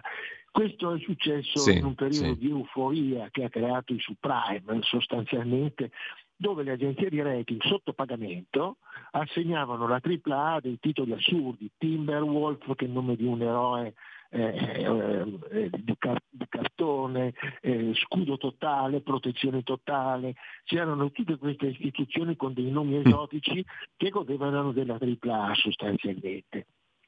Quindi il, il, il tema del, del rating ha colpito anche noi ha colpito anche ecco, noi. Tra le altre cose, a me ha colpito una frase del tuo articolo. No? Tu scrivi esplicitamente appunto che si è venuta a creare un'associazione, ehm, io aggiungerei una, una, locuzione da codice penale, ma non lo faccio. Si è venuta a creare un'associazione tra finanza, politica e accademia, cioè il tuo stesso ambiente, diciamo, universitario, accademico, intellettuale, certo. funzionale a perseguire di volta in volta la soluzione di determinati problemi sociali e economici, ovvero la finanza è diventata così un'arma non usuale di guerra per mettere in difficoltà le imprese e i paesi con cambiamenti di giudizio. È un'arma di guerra questa. Sì, è, un'arma impropria di guerra, non è un cannone, non è un carro armato, ma è comunque più devastante. C'era il segretario di, di, di Calvert, credo, credo che si chiamasse, di Bill Clinton, che diceva che il bond più pericoloso non era James Bond, ma erano i bond nel senso di titoli obbligazionari, insomma. E diceva se dovessi rinascere vorrei rinascere come, come un bond, no? ma non il James Bond, ma il bond eh, de, della finanza. Ora, questa situazione non è mai stata messa in discussione, ma ha creato, soprattutto in Europa, in occasione dell'attacco nel 2010, 11 e 12 alla Grecia, al Portogallo, all'Irlanda, all'Italia, mai alla Francia, mai alla Germania, questa posizione hanno creato la debolezza del paese, no? la debolezza del paese. Ed è importante questo per far capire alla gente, eh, io nel, nell'articolo faccio anche, eh, do alcune indicazioni temporali. Sì. E cioè nel, mille, nel 2011 il nostro paese aveva come rating A, cioè di, un rating di affidabilità, d'accordo? Poi, eh, siccome l'obiettivo era quello di indebolire l'euro e la manovra partì indebolendo le parti esterne, quindi Grecia, Portogallo, Irlanda, Spagna, per arrivare a noi nel 2011. Nel 2011 l'Italia aveva 1810 miliardi di debito, un PIL che stava crescendo e un rating di 100, 110 base point. Che cosa succede? Che si attacca l'Italia e a parità di dati economici e finanziari, cioè a parità di quel debito, di quel PIL, improvvisamente in un mese lo spread viene fatto innalzare di, 100, di 6, eh, 600 basic point, di 600 basic point, che è una, una, una, una quota, è come se fosse crollato il mondo, insomma, no? non era successo nulla, assolutamente nulla, il debito era quello, il PIL era quello, improvvisamente lo spread si impenna eh, vorticosamente. Eh, lo spread si impenna vorticosamente e giustifica quindi il fatto che le agenzie di rating facciano il downgrading dell'Italia, la quale passa da A a B eh, nel giro di pochi mesi sostanzialmente. Quindi noi abbiamo un merito di credito che viene eh, attaccato con un violento attacco di spread, che in, eh, lo spread aumenta e quindi peggiora l'immagine di, eh, di creditore, di debitore del paese e giustifica tutta una serie di attacchi, come abbiamo già detto, soprattutto dalla Deutsche Bank e da parte della Germania, sui titoli italiani, no? che fanno man bassa di eh, operazioni finanziarie sui titoli italiani, contribuendo ad aumentare il debito ed aumentare gli interessi sul debito. A questo punto eh, Standard Poor's segue il fatto, ha aumentato, è aumentato lo spread, ha aumentato il debito, è peggiorato, io ti declasso e la porta, porta l'Italia a B per poi portarla alla tripla B, BBB nel 2012 quando in realtà i dati di fondo non erano cambiati. Quindi è evidente che è stata una manovra funzionale a indebolire il Paese per ottenere risultati che interessavano ad altri. C'è un aspetto importante che io cito nell'articolo, che questa operazione di downgrading venne fatta in agosto nel 2012 anche agli Stati Uniti perché c'era Obama al, al, al governo del, del, paese, ma nel 2012, in settembre, c'erano le elezioni americane in cui la finanza favoriva Romney, non Obama.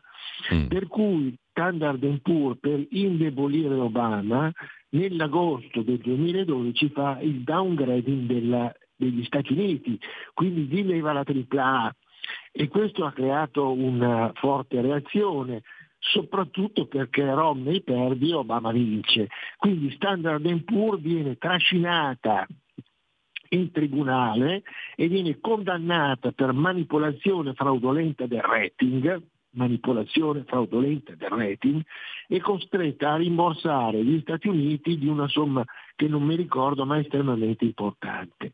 Lo stesso caso si rivolse in Italia dove Standard Poor's a parità di condizioni, lo stesso debito, lo stesso, a parità di condizioni dice tu stai bene però hai 38 di febbre. Ma come io non ce l'ho 38 di febbre? Beh io dico che c'è 38 di febbre, insomma, no? E siccome sono io quello che, che dice che, che, che ha la mm. febbre, tu hai 38, anche se dici non averla sostanzialmente. Standard Poor's declassa l'Italia sì. e eh, un procuratore eh, di Trani accusa Standard Poor's di manipolazione fraudolenta del rating esattamente come aveva fatto gli Stati Uniti nei confronti di Standard sì. Poor's ne, nell'America. La differenza qual è stata? La differenza è stata che il processo svoltosi a Trani con testimoni eccellenti, e qui non li ricordo, ha assolto per mancanza di reato Standard Poor's. Quindi questa è la differenza sostanziale di forza, eh, di forza fra, fra paesi e quindi il vero problema del nostro paese qual è stato? E che ci ritroviamo oggi, che noi siamo sempre stati deboli dal punto di vista politico e dal punto di vista finanziario e abbiamo subito costantemente l'azione di guerra delle, eh, del, della finanza, la quale ci ha progressivamente diminuito il rating. Oggi abbiamo una tripla B eh, e però andiamo meglio della Germania e la mm. Germania i rating non l'hanno toccato. Eh, non andiamo molto peggio rispetto alla Francia, ma la Francia non l'hanno toccata. Quindi noi ci siamo ecco, professore, sono già le nove, devo andare alla conclusione perché il tuo ragionamento è interessantissimo eh, e porta a una conclusione. Tu infatti concludi in questo modo. L'Europa è evidente che ha la necessità di istituire una sua agenzia di rating che abbia dei criteri diversi, non il puro e semplice, tra virgolette, mercato, che poi apriremo tutta un'altra puntata a discutere se sia mercato o qualcos'altro. È qualcos'altro, ovviamente, non è il puro mercato. Comunque, un'agenzia europea di rating non deve essere comandata solo da questo tipo di mercato, ma per esempio tener conto del welfare che da sempre contraddistingue l'economia europea, delle caratteristiche tipiche dell'economia europea e quindi maggiore autonomia e indipendenza. Chi può avere il coraggio di proporla? Perché no l'Italia? Tu dici in conclusione, tu scrivi in conclusione. Ecco, mh, mm, ti sembra che sia possibile? è assolutamente possibile, tenuto conto che è scontato, lo dicono tutti oramai, a denti stretti e a labbra serrate che il modello culturale delle agenzie di rating è profondamente diverso dal modello culturale dell'Europa. Come hai detto tu, Mentre negli Stati Uniti la logica è quella del mercato e della massimizzazione a breve del risultato, il criterio di valutazione che esiste in Europa per secoli è quello del welfare. In altri termini, se un'azienda va male negli Stati Uniti non ci pensano un secondo a lasciare a casa tutti gli operai dalla sera alla mattina. Mentre da noi, in presenza di una crisi aziendale, abbiamo dei paracaduti, abbiamo delle attenzioni agli operai e questo è il sistema di welfare, no? il sistema della cassa integrazione, abbiamo dei sistemi che ci tutelano. È evidente che il criterio di giudizio di un'impresa cambia, quindi tu devi introdurre un'agenzia di rating che sia rispettosa della storia culturale dei paesi dell'Europa e non attaccata ai criteri culturali degli Stati Uniti che sono profondamente diversi da quelli europei. Quindi tu devi avere un'agenzia di rating che diciamo, protegga le agenzie, le aziende, le istituzioni, le istituzioni pubbliche e private del, del, dell'Europa e del nostro paese in particolare, eh, che, eh, che, consenta una, una, una, un, un'autonomia, perché senza autonomia non puoi andare allora. da nessuna parte. E, Professore, mi sa che riprenderemo questo argomento perché potrebbe essere un utile argomento come tanti di quelli di cui ci hai parlato qui per la campagna elettorale delle europee che presumo però andrà a parare su tutt'altre questioni. Comunque io per il momento ringrazio Fabrizio Pezzani come sempre, come tutti i venerdì, professore, grazie e mm, ci grazie risentiamo come minimo settimana prossima se sei d'accordo. Grazie a tutti, buona giornata e speriamo in un rating migliore. Grazie Buon professore, grazie a Fabrizio Pezzani. Intanto tra poco, tra pochissimo, potete ascoltare una roba meravigliosa, ma è tutto meraviglioso qua perché eh, su sta Radio Libertà c'è tutta roba meravigliosa, compresa la musica, ma dove la trovate musica così? Per esempio, chi di voi conosce Ish Kabibble? Merwin Bogg nasceva con questo nome il 19 gennaio del 1906, comico, suonatore di cornetta, nasceva in Pennsylvania, morì nel 94. Studiò legge alla West Virginia University, ma eh, il suo modo buffonesco di affrontare il pubblico eh, e gli amici, insomma le sue buffonate comiche, mh, mm, ebbero presto un ampio pubblico. Apparve in dieci film tra il 1939 e il 50 nella sua autobiografia um, Ishka Bibble, cioè Merwin Bogg, spiega il suo nome d'arte che prende, prende, diciamo così, da un testo di una delle sue canzoni comiche intitolata Ishka Bibble. La canzone deriva da un'espressione yiddish che non è tale, è finta, non esiste in realtà nella lingua yiddish ma che si supponeva significasse dovrei preoccuparmi? Che è una buona domanda perenne. Per esempio, dovremmo preoccuparci? Non lo so, noi ci ascoltiamo invece questa roba qua divertentissima, ma he's making eyes at me, mi sta a guardare quello. Stai ascoltando Radio Libertà, la tua voce libera, senza filtri né censura. La tua radio.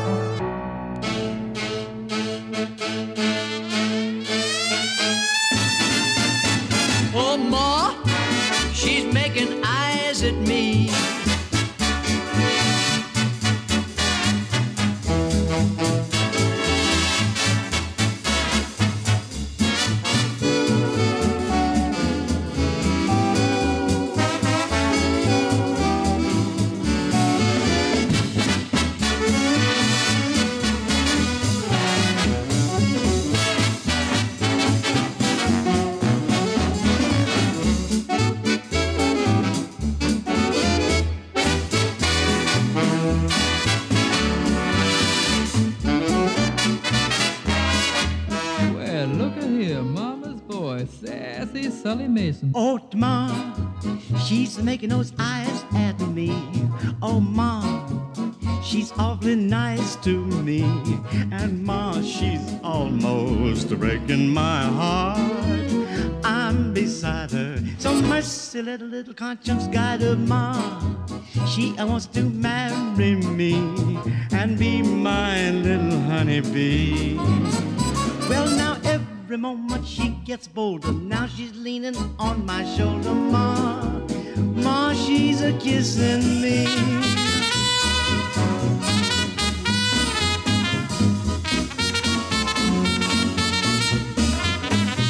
Oh, Ma, she's almost breaking my heart. Well, I'm beside her. Now, mercy, mercy, mercy, little, little conscious guy, oh, Ma.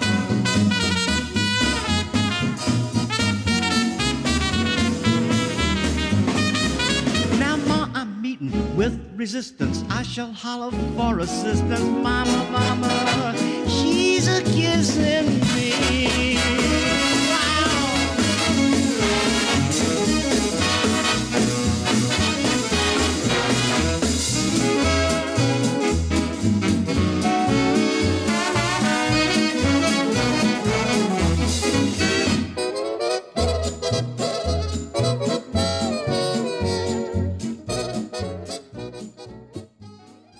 Fantastico, Ishka Bibble, guarda che quella mi sta guardando, mamma, quella simpatica signorina mi sta guardando con una certa qual concupiscenza. Questo significa esattamente nel dettaglio il titolo di questa canzone. Comunque, siamo partiti col calzino e con le feste russe e arriviamo a quella mi sta guardando e non sta guardando il calzino, sia ben chiaro. Comunque, eh, andiamo a vedere invece, ci rimane poco tempo prima di un'altra pausa musicale deliziosa, fantastica, sempre col nostro amico Ish Gabibble, che non è il Gabibbo, per fortuna.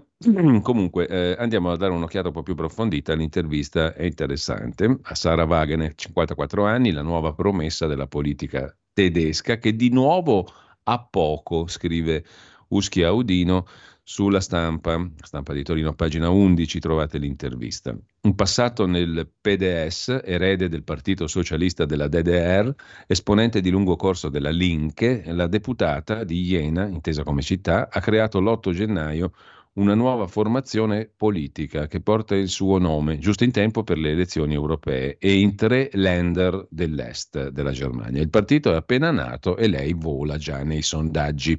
I tedeschi forse non sono del tutto cretini se votano AFD e dall'altra parte un partito neonato di sinistra che però dice cose apparentemente di destra, che poi però sono cose di sinistra e lo dico da comunista.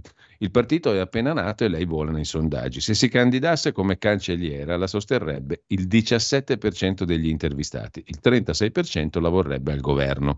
In un'intervista alla stampa, appunto, che potete leggere oggi, Wagenecht la rossobruna, perché se tu hai idee eterodosse sei un fascista, sempre, eh, sostiene porte chiuse ai migranti economici, uno stop all'invio di armi all'Ucraina e in cambio una tregua e luce verde alla protesta dei contadini. Gli agricoltori protestano giustamente, dice Wagenecht, perché hanno capito che per l'incapacità della coalizione saranno loro a pagare. Perché ha lasciato la Link per, for- per, fondare un altro partito? Perché la Link, il partito di sinistra, ha cambiato direzione politica. Quando è stata fondata, e io c'ero, ci si voleva impegnare per una maggiore eguaglianza sociale, stipendi migliori, pensioni decenti. Negli ultimi anni hanno preso il sopravvento altri temi. Il dibattito sul linguaggio gender, un po' come in Italia, insomma, l'attivismo climatico, i confini aperti per tutti.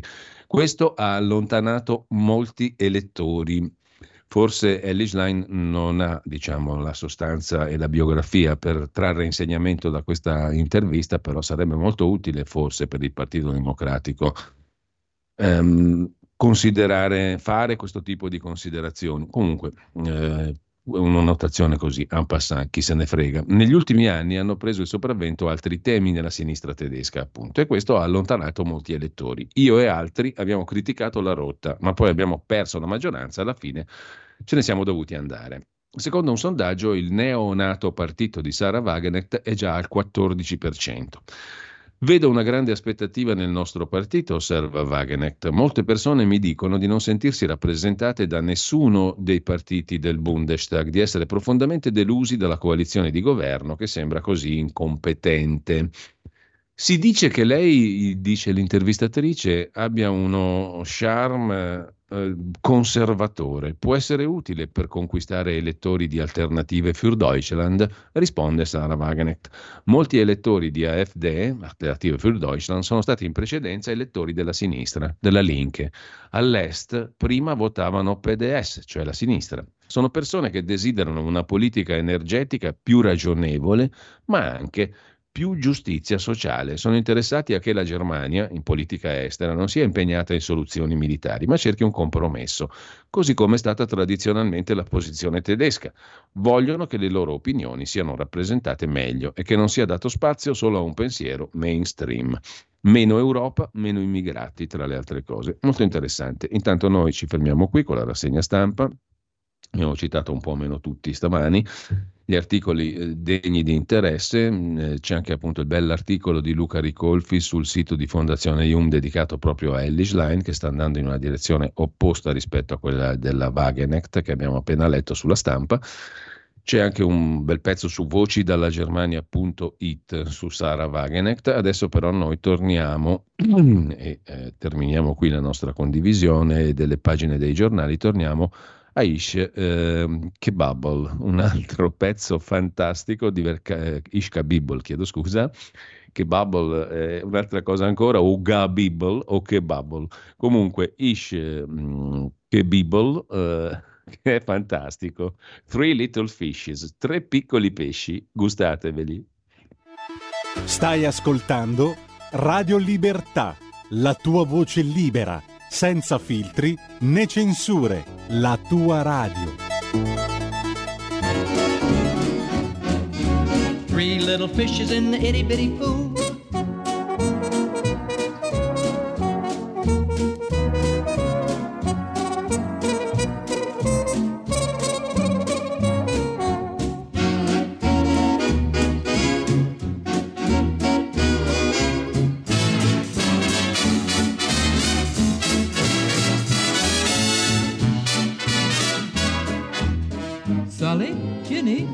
Bibble and Poopy Doopy Doop Babbit. Down in the meadow in the itty bitty pool swam the three little fishes and the mommy fishy too. Swim, said the mommy fishy, swim if you can. So they swam, swam, swam right over the dam. Down in the meadow in the itty bitty pool swam the three little fishes and the mommy fishy too. Swim, said the mommy fishy, swim if you can. And they swam and they swam right over the dam. Poop, poop, did 'em, down 'em, what 'em, chew. A poop, A poop poop did 'em did 'em wet 'em chew, and he swam and he swam all over the dam. Well, stop, said the mommy fisher, you'll get lost. But the three little fishes didn't want to be bossed, so the three little fishes went out on a spree and swam, swam, swam right out to the sea. Stop, said the mommy fisher, you get washed. The three little fishes didn't want to be bossed. The three little fishes went off on a spree, swam and he swam right out to the sea. Poop poop riddle diddle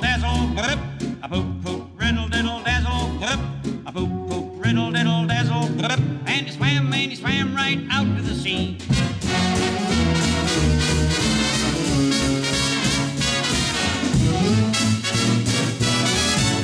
We all the fishies, oh here's a lot of fun. We'll swim in the sea till the day is done. So they swam and they swam, it was all a lark. Till all of a sudden they met a shark. We yelled the little fishes, what a fun. We'll swim in the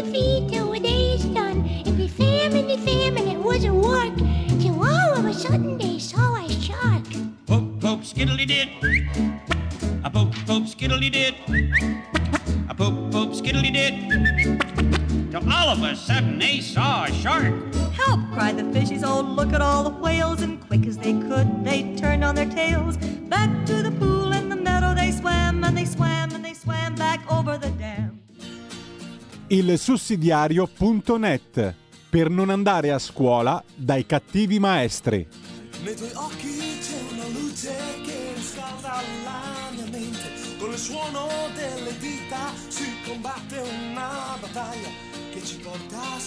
strade della gente che sa amare. Che ci porta sulle strade della gente che sa amare. Eccoci qua di nuovo in onda, come tutti i venerdì io do il benvenuto, il buongiorno ad Alessandro Cappello, coordinatore editoriale di ilsussidiario.net. Buongiorno Alessandro. Buongiorno Giulio. E sono assolutamente sicuro che abbia goduto della musica di Kai Kaiser e Ishka Bibble che abbiamo appena mandato, perché nessuna radio al mondo, sono certo di questa mia affermazione, manda pezzi di questo genere, così straordinariamente belli, eleganti, divertenti, allegri, tonificanti, favolosi. Giusto Alessandro? Se mi dici di no, non ti conosco più. Assolutamente d'accordo. allora, eh, cominciamo in tono scherzoso, ma andiamo ad affrontare un argomento serio, molto serio. Eh, il sussidiario.net, peraltro, oggi, lo abbiamo citato proprio stamani in rassegna stampa, presenta anche un'interessante intervista eh, che viene ripresa anche da Italia Oggi al presidente Formigoni, all'ex presidente della Lombardia, che commenta in maniera molto interessante e stimolante la questione delle autonomie regionali. L'abbiamo citata prima, la ricito anche, anche adesso perché introduce elementi molto interessanti, eh, Formigoni, di valutazione, visto che si, è stato presidente della regione che più diciamo, è um, coinvolta in un processo di eventuale autonomia insieme al Veneto. No? In realtà sono coinvolte tutte le regioni, però Formigoni fa delle osservazioni molto interessanti. Le lascio al lettore. Noi ci occupiamo di un altro presidente di regione, appena citato, il Veneto, ovvero di eh, Luca Zaia. No? Antonio Fanna proprio l'altro giorno eh, ha scritto un articolo sul sussidiario.net dedicato alla questione del suicidio assistito e allo stop a Zaia in casa sua, catalogando tutto ciò come la prima sconfitta di Luca Zaia. Allora parto provocatoriamente un po' da qui Alessandro, è una sconfitta oppure è stato un calcolo e, dal punto di vista di Zaia ben riuscito? Questo qui di prendere questa posizione lui personalmente sul suicidio assistito, anche se poi è stato frenato dalla sua stessa maggioranza e la legge sul suicidio assistito in Veneto è finita nel cassetto. Sconfitta sai, un calcolo credo... azzardato ma, ma riuscito, in termini più generali, ben oltre il tema del suicidio assistito.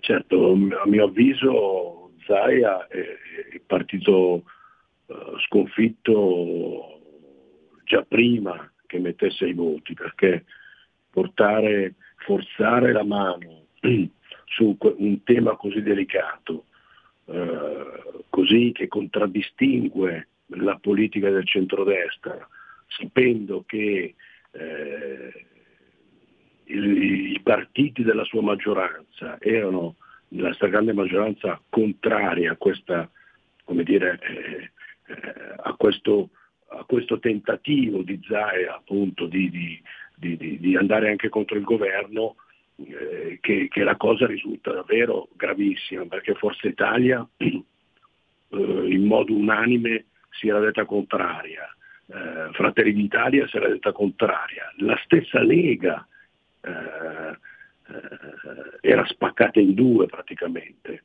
16 erano a favore eh, di questo progetto di Zaia e 11 erano contrari. Quindi eh, diciamo già in partenza a mio avviso Zaia ha forzato la mano eh, e quindi è partito già sconfitto perché tu non puoi a mio avviso eh, su questi temi così particolarmente importanti eh, come dire, non andare insieme a, a, ai partiti che, che compongono la tua, la tua maggioranza. Accelerare sul, sul suicidio assistito è stato un azzardo, è un azzardo che Zai ha pagato con uno stop e con, con, una sconfitta direi molto, molto sonora. Ma sono tante le domande che però, come Sì. dire, nascono da questa vicenda. Eh, perché appunto Zai ha sbattuto innanzitutto contro la sua stessa maggio- maggioranza, che era compattamente contro questo- questa forzatura. Allora perché ha voluto forzare? Perché questa prova di forza contro appunto la sua stessa maggioranza? Ecco, Antonio Fanna, e qui interloquisco con te, ti lascio subito la parola, poi Alessandro, argomenta in questi termini, no? Mm, perché Zaia era alla ricerca di aprire una pagina nuova nella sua avventura politica, a un anno e mezzo dalla scadenza del suo mandato in regione. La probabilità di fare un altro mandato si allontana, la questione del terzo mandato non è così scontata, se si candida in Europa dice addio al Veneto ma non ha la garanzia di nessun incarico di peso a Strasburgo, visto che la Lega non entrerà nella stanza dei bottoni di chi comanda e quindi Zaia ha voluto sfidare Salvini sul terreno dei diritti civili, forzare la mano per un testo che comunque si sarebbe prestato a ricorsi e che era già controverso anche se fosse passato, diciamo, no? certo. il che gli ha fatto guadagnare consensi tra gli avversari ma perderne in casa sua. È per questo che, che Fanna dice un passo falso. Mm, tu concordi? Certo, ma certo, assolutamente, è un passo falso perché, perché eh, se Zaia vuole aprirsi degli spazi... Eh, ma Zaia non è un politico di primo pelo, no? Come fa a fare un passo falso così grossolano? Si potrebbe contraddire questo, questa posizione con questa domanda? Ma sai, il, alla fine eh, se vai a vedere i numeri, eh, eh se non fosse stata per una, un consigliere del PD, questo progetto forse riusciva anche ad andare avanti con tutti i problemi che tu hai accennato, però mm. alla fine Zaia voglio dire, ha tentato e in cuor suo pensava, pensava di vincere. Ma d'altra parte, eh, come dicevi tu, oh, eh, lui pensa al suo futuro ed è giusto che sia così, ma il suo futuro è nel centrodestra. Lui sta facendo una battaglia che non è del centrodestra, è una battaglia dei radicali, è una battaglia di Cappato, eh, come pensa di, come dire, di, aprirsi nuovi spazi facendosi portavoce eh, di battaglie che non sono battaglie del centrodestra. Il centrodestra si è sempre battuto eh, per sostituire all'ideologia della morte facilitata il diritto dei pazienti all'assistenza attraverso le cure palliative e, e, e le cure contro il dolore. Ecco, ma poi c'è anche un altro problema, secondo me, di carattere generale, no, Alessandro? Vorrei sentire anche su questo la tua opinione. Perché se è vero quel che argomenta Fanna in questo articolo sul sussidiario.net, cioè che Zai avrebbe voluto aprirsi una nuova pagina politica. Beh, eh, se è vero questo, però, viene difficile pensare quale possa essere perché eh, domanda te lo domando, la caratura di Zaia non è un po' troppo venetista, cioè circoscritta al Veneto? Fuori dal Veneto, che probabilità ha Zaia di essere una figura eh, come Salvini, tra virgolette, cioè di carattere più nazionale, più condivisa in tutta la nazione italica? Ma, eh, è difficile se la tua azione eh, va in contrapposizione poi con la tua stessa parte politica. Que- questa iniziativa che lui ha fatto e che è fallita, eh, eh, come dire, un'iniziativa che è contro, il, eh, contro diciamo, quei valori che contraddistinguono la sua parte politica. Quindi eh, diventi, diventi un, un, soggetto contraddittorio, totalmente contra- contraddittorio. Cioè, oggi con questa, con questa operazione è emersa diciamo, appunto, una dialettica contraddittoria e conflittuale tra governo e Regione Veneto, che vuol dire Luca Zaia, tra Salvini, capo della Lega, e vice premier e Zaia, presidente della Regione Veneto. Perché eh, il valore della vita in tutte le sue fasi, come appunto Salvini subito ha immediatamente detto, la vita va tutelata dall'inizio alla fine, mettendosi in contrapposizione con Zaia, eh, diciamo, eh, è strategico nella proposta politica del centrodestra il valore della vita. Quindi non è tollerabile che un esponente eh, di primo piano, come può essere anche se diciamo, eh, regionale, di uno dei partiti più importanti del governo, cioè la Lega, si ponga in contrapposizione a qualcosa che è ben di più di un punto di programma, ma è uno degli aspetti identitari della tua maggioranza, la difesa della vita, che la vita è sacra, è un punto appunto identitario di questa maggioranza. Metterti contro, farti paladino di un, di un valore eh, diverso, eh, credo che sia il, il primo passo per, come dire, quasi per prendere distanze da, da, dalla maggioranza di centrodestra e dalla tua parte politica.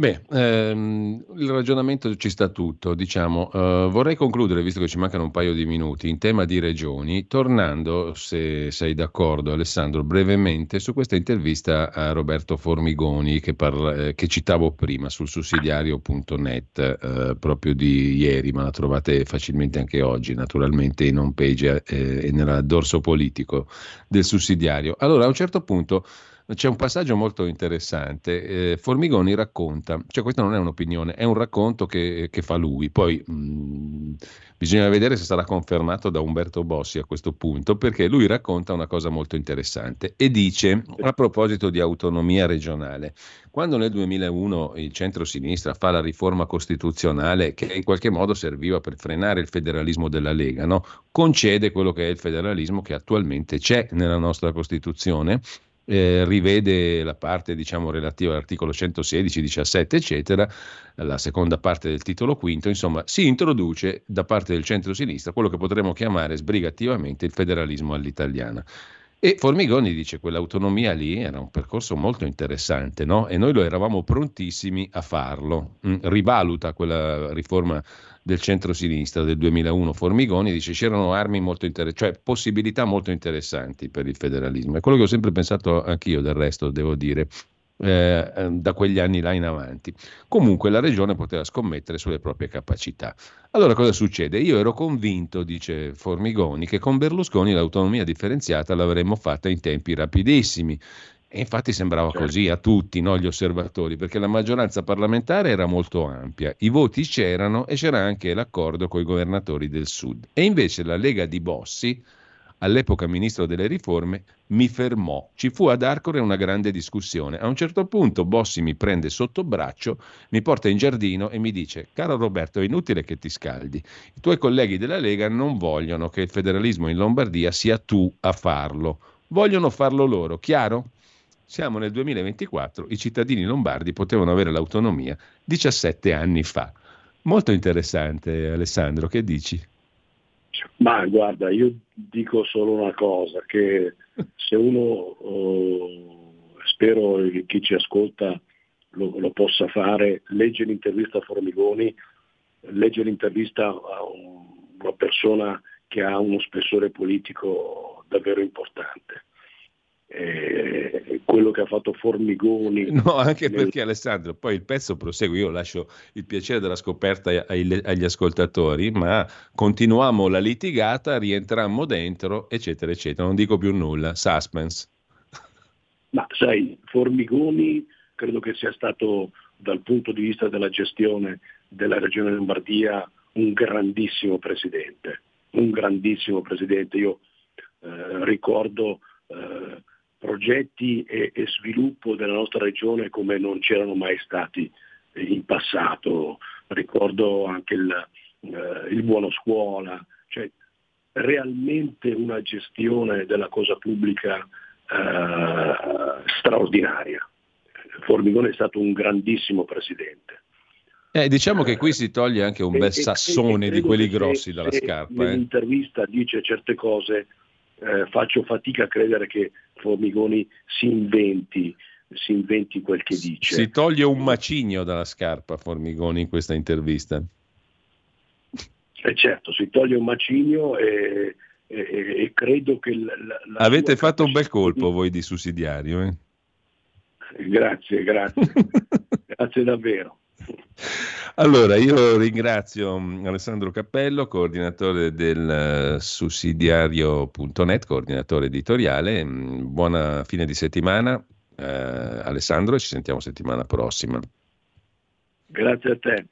Buona giornata. E adesso la parola ad Antonino Danna, che dovrebbe essere propriamente in studio per uno in una conversazione molto interessante, ve ne parlerà lui in dettaglio, con Antonio Ingroia, proprio sui temi di cui abbiamo anche parlato stamattina, il 2011, la caduta di Berlusconi. Viene fuori qualcosa di interessante durante l'inchiesta sulla cosiddetta trattativa Stato-mafia. Buon ascolto, buona mattina a tutti.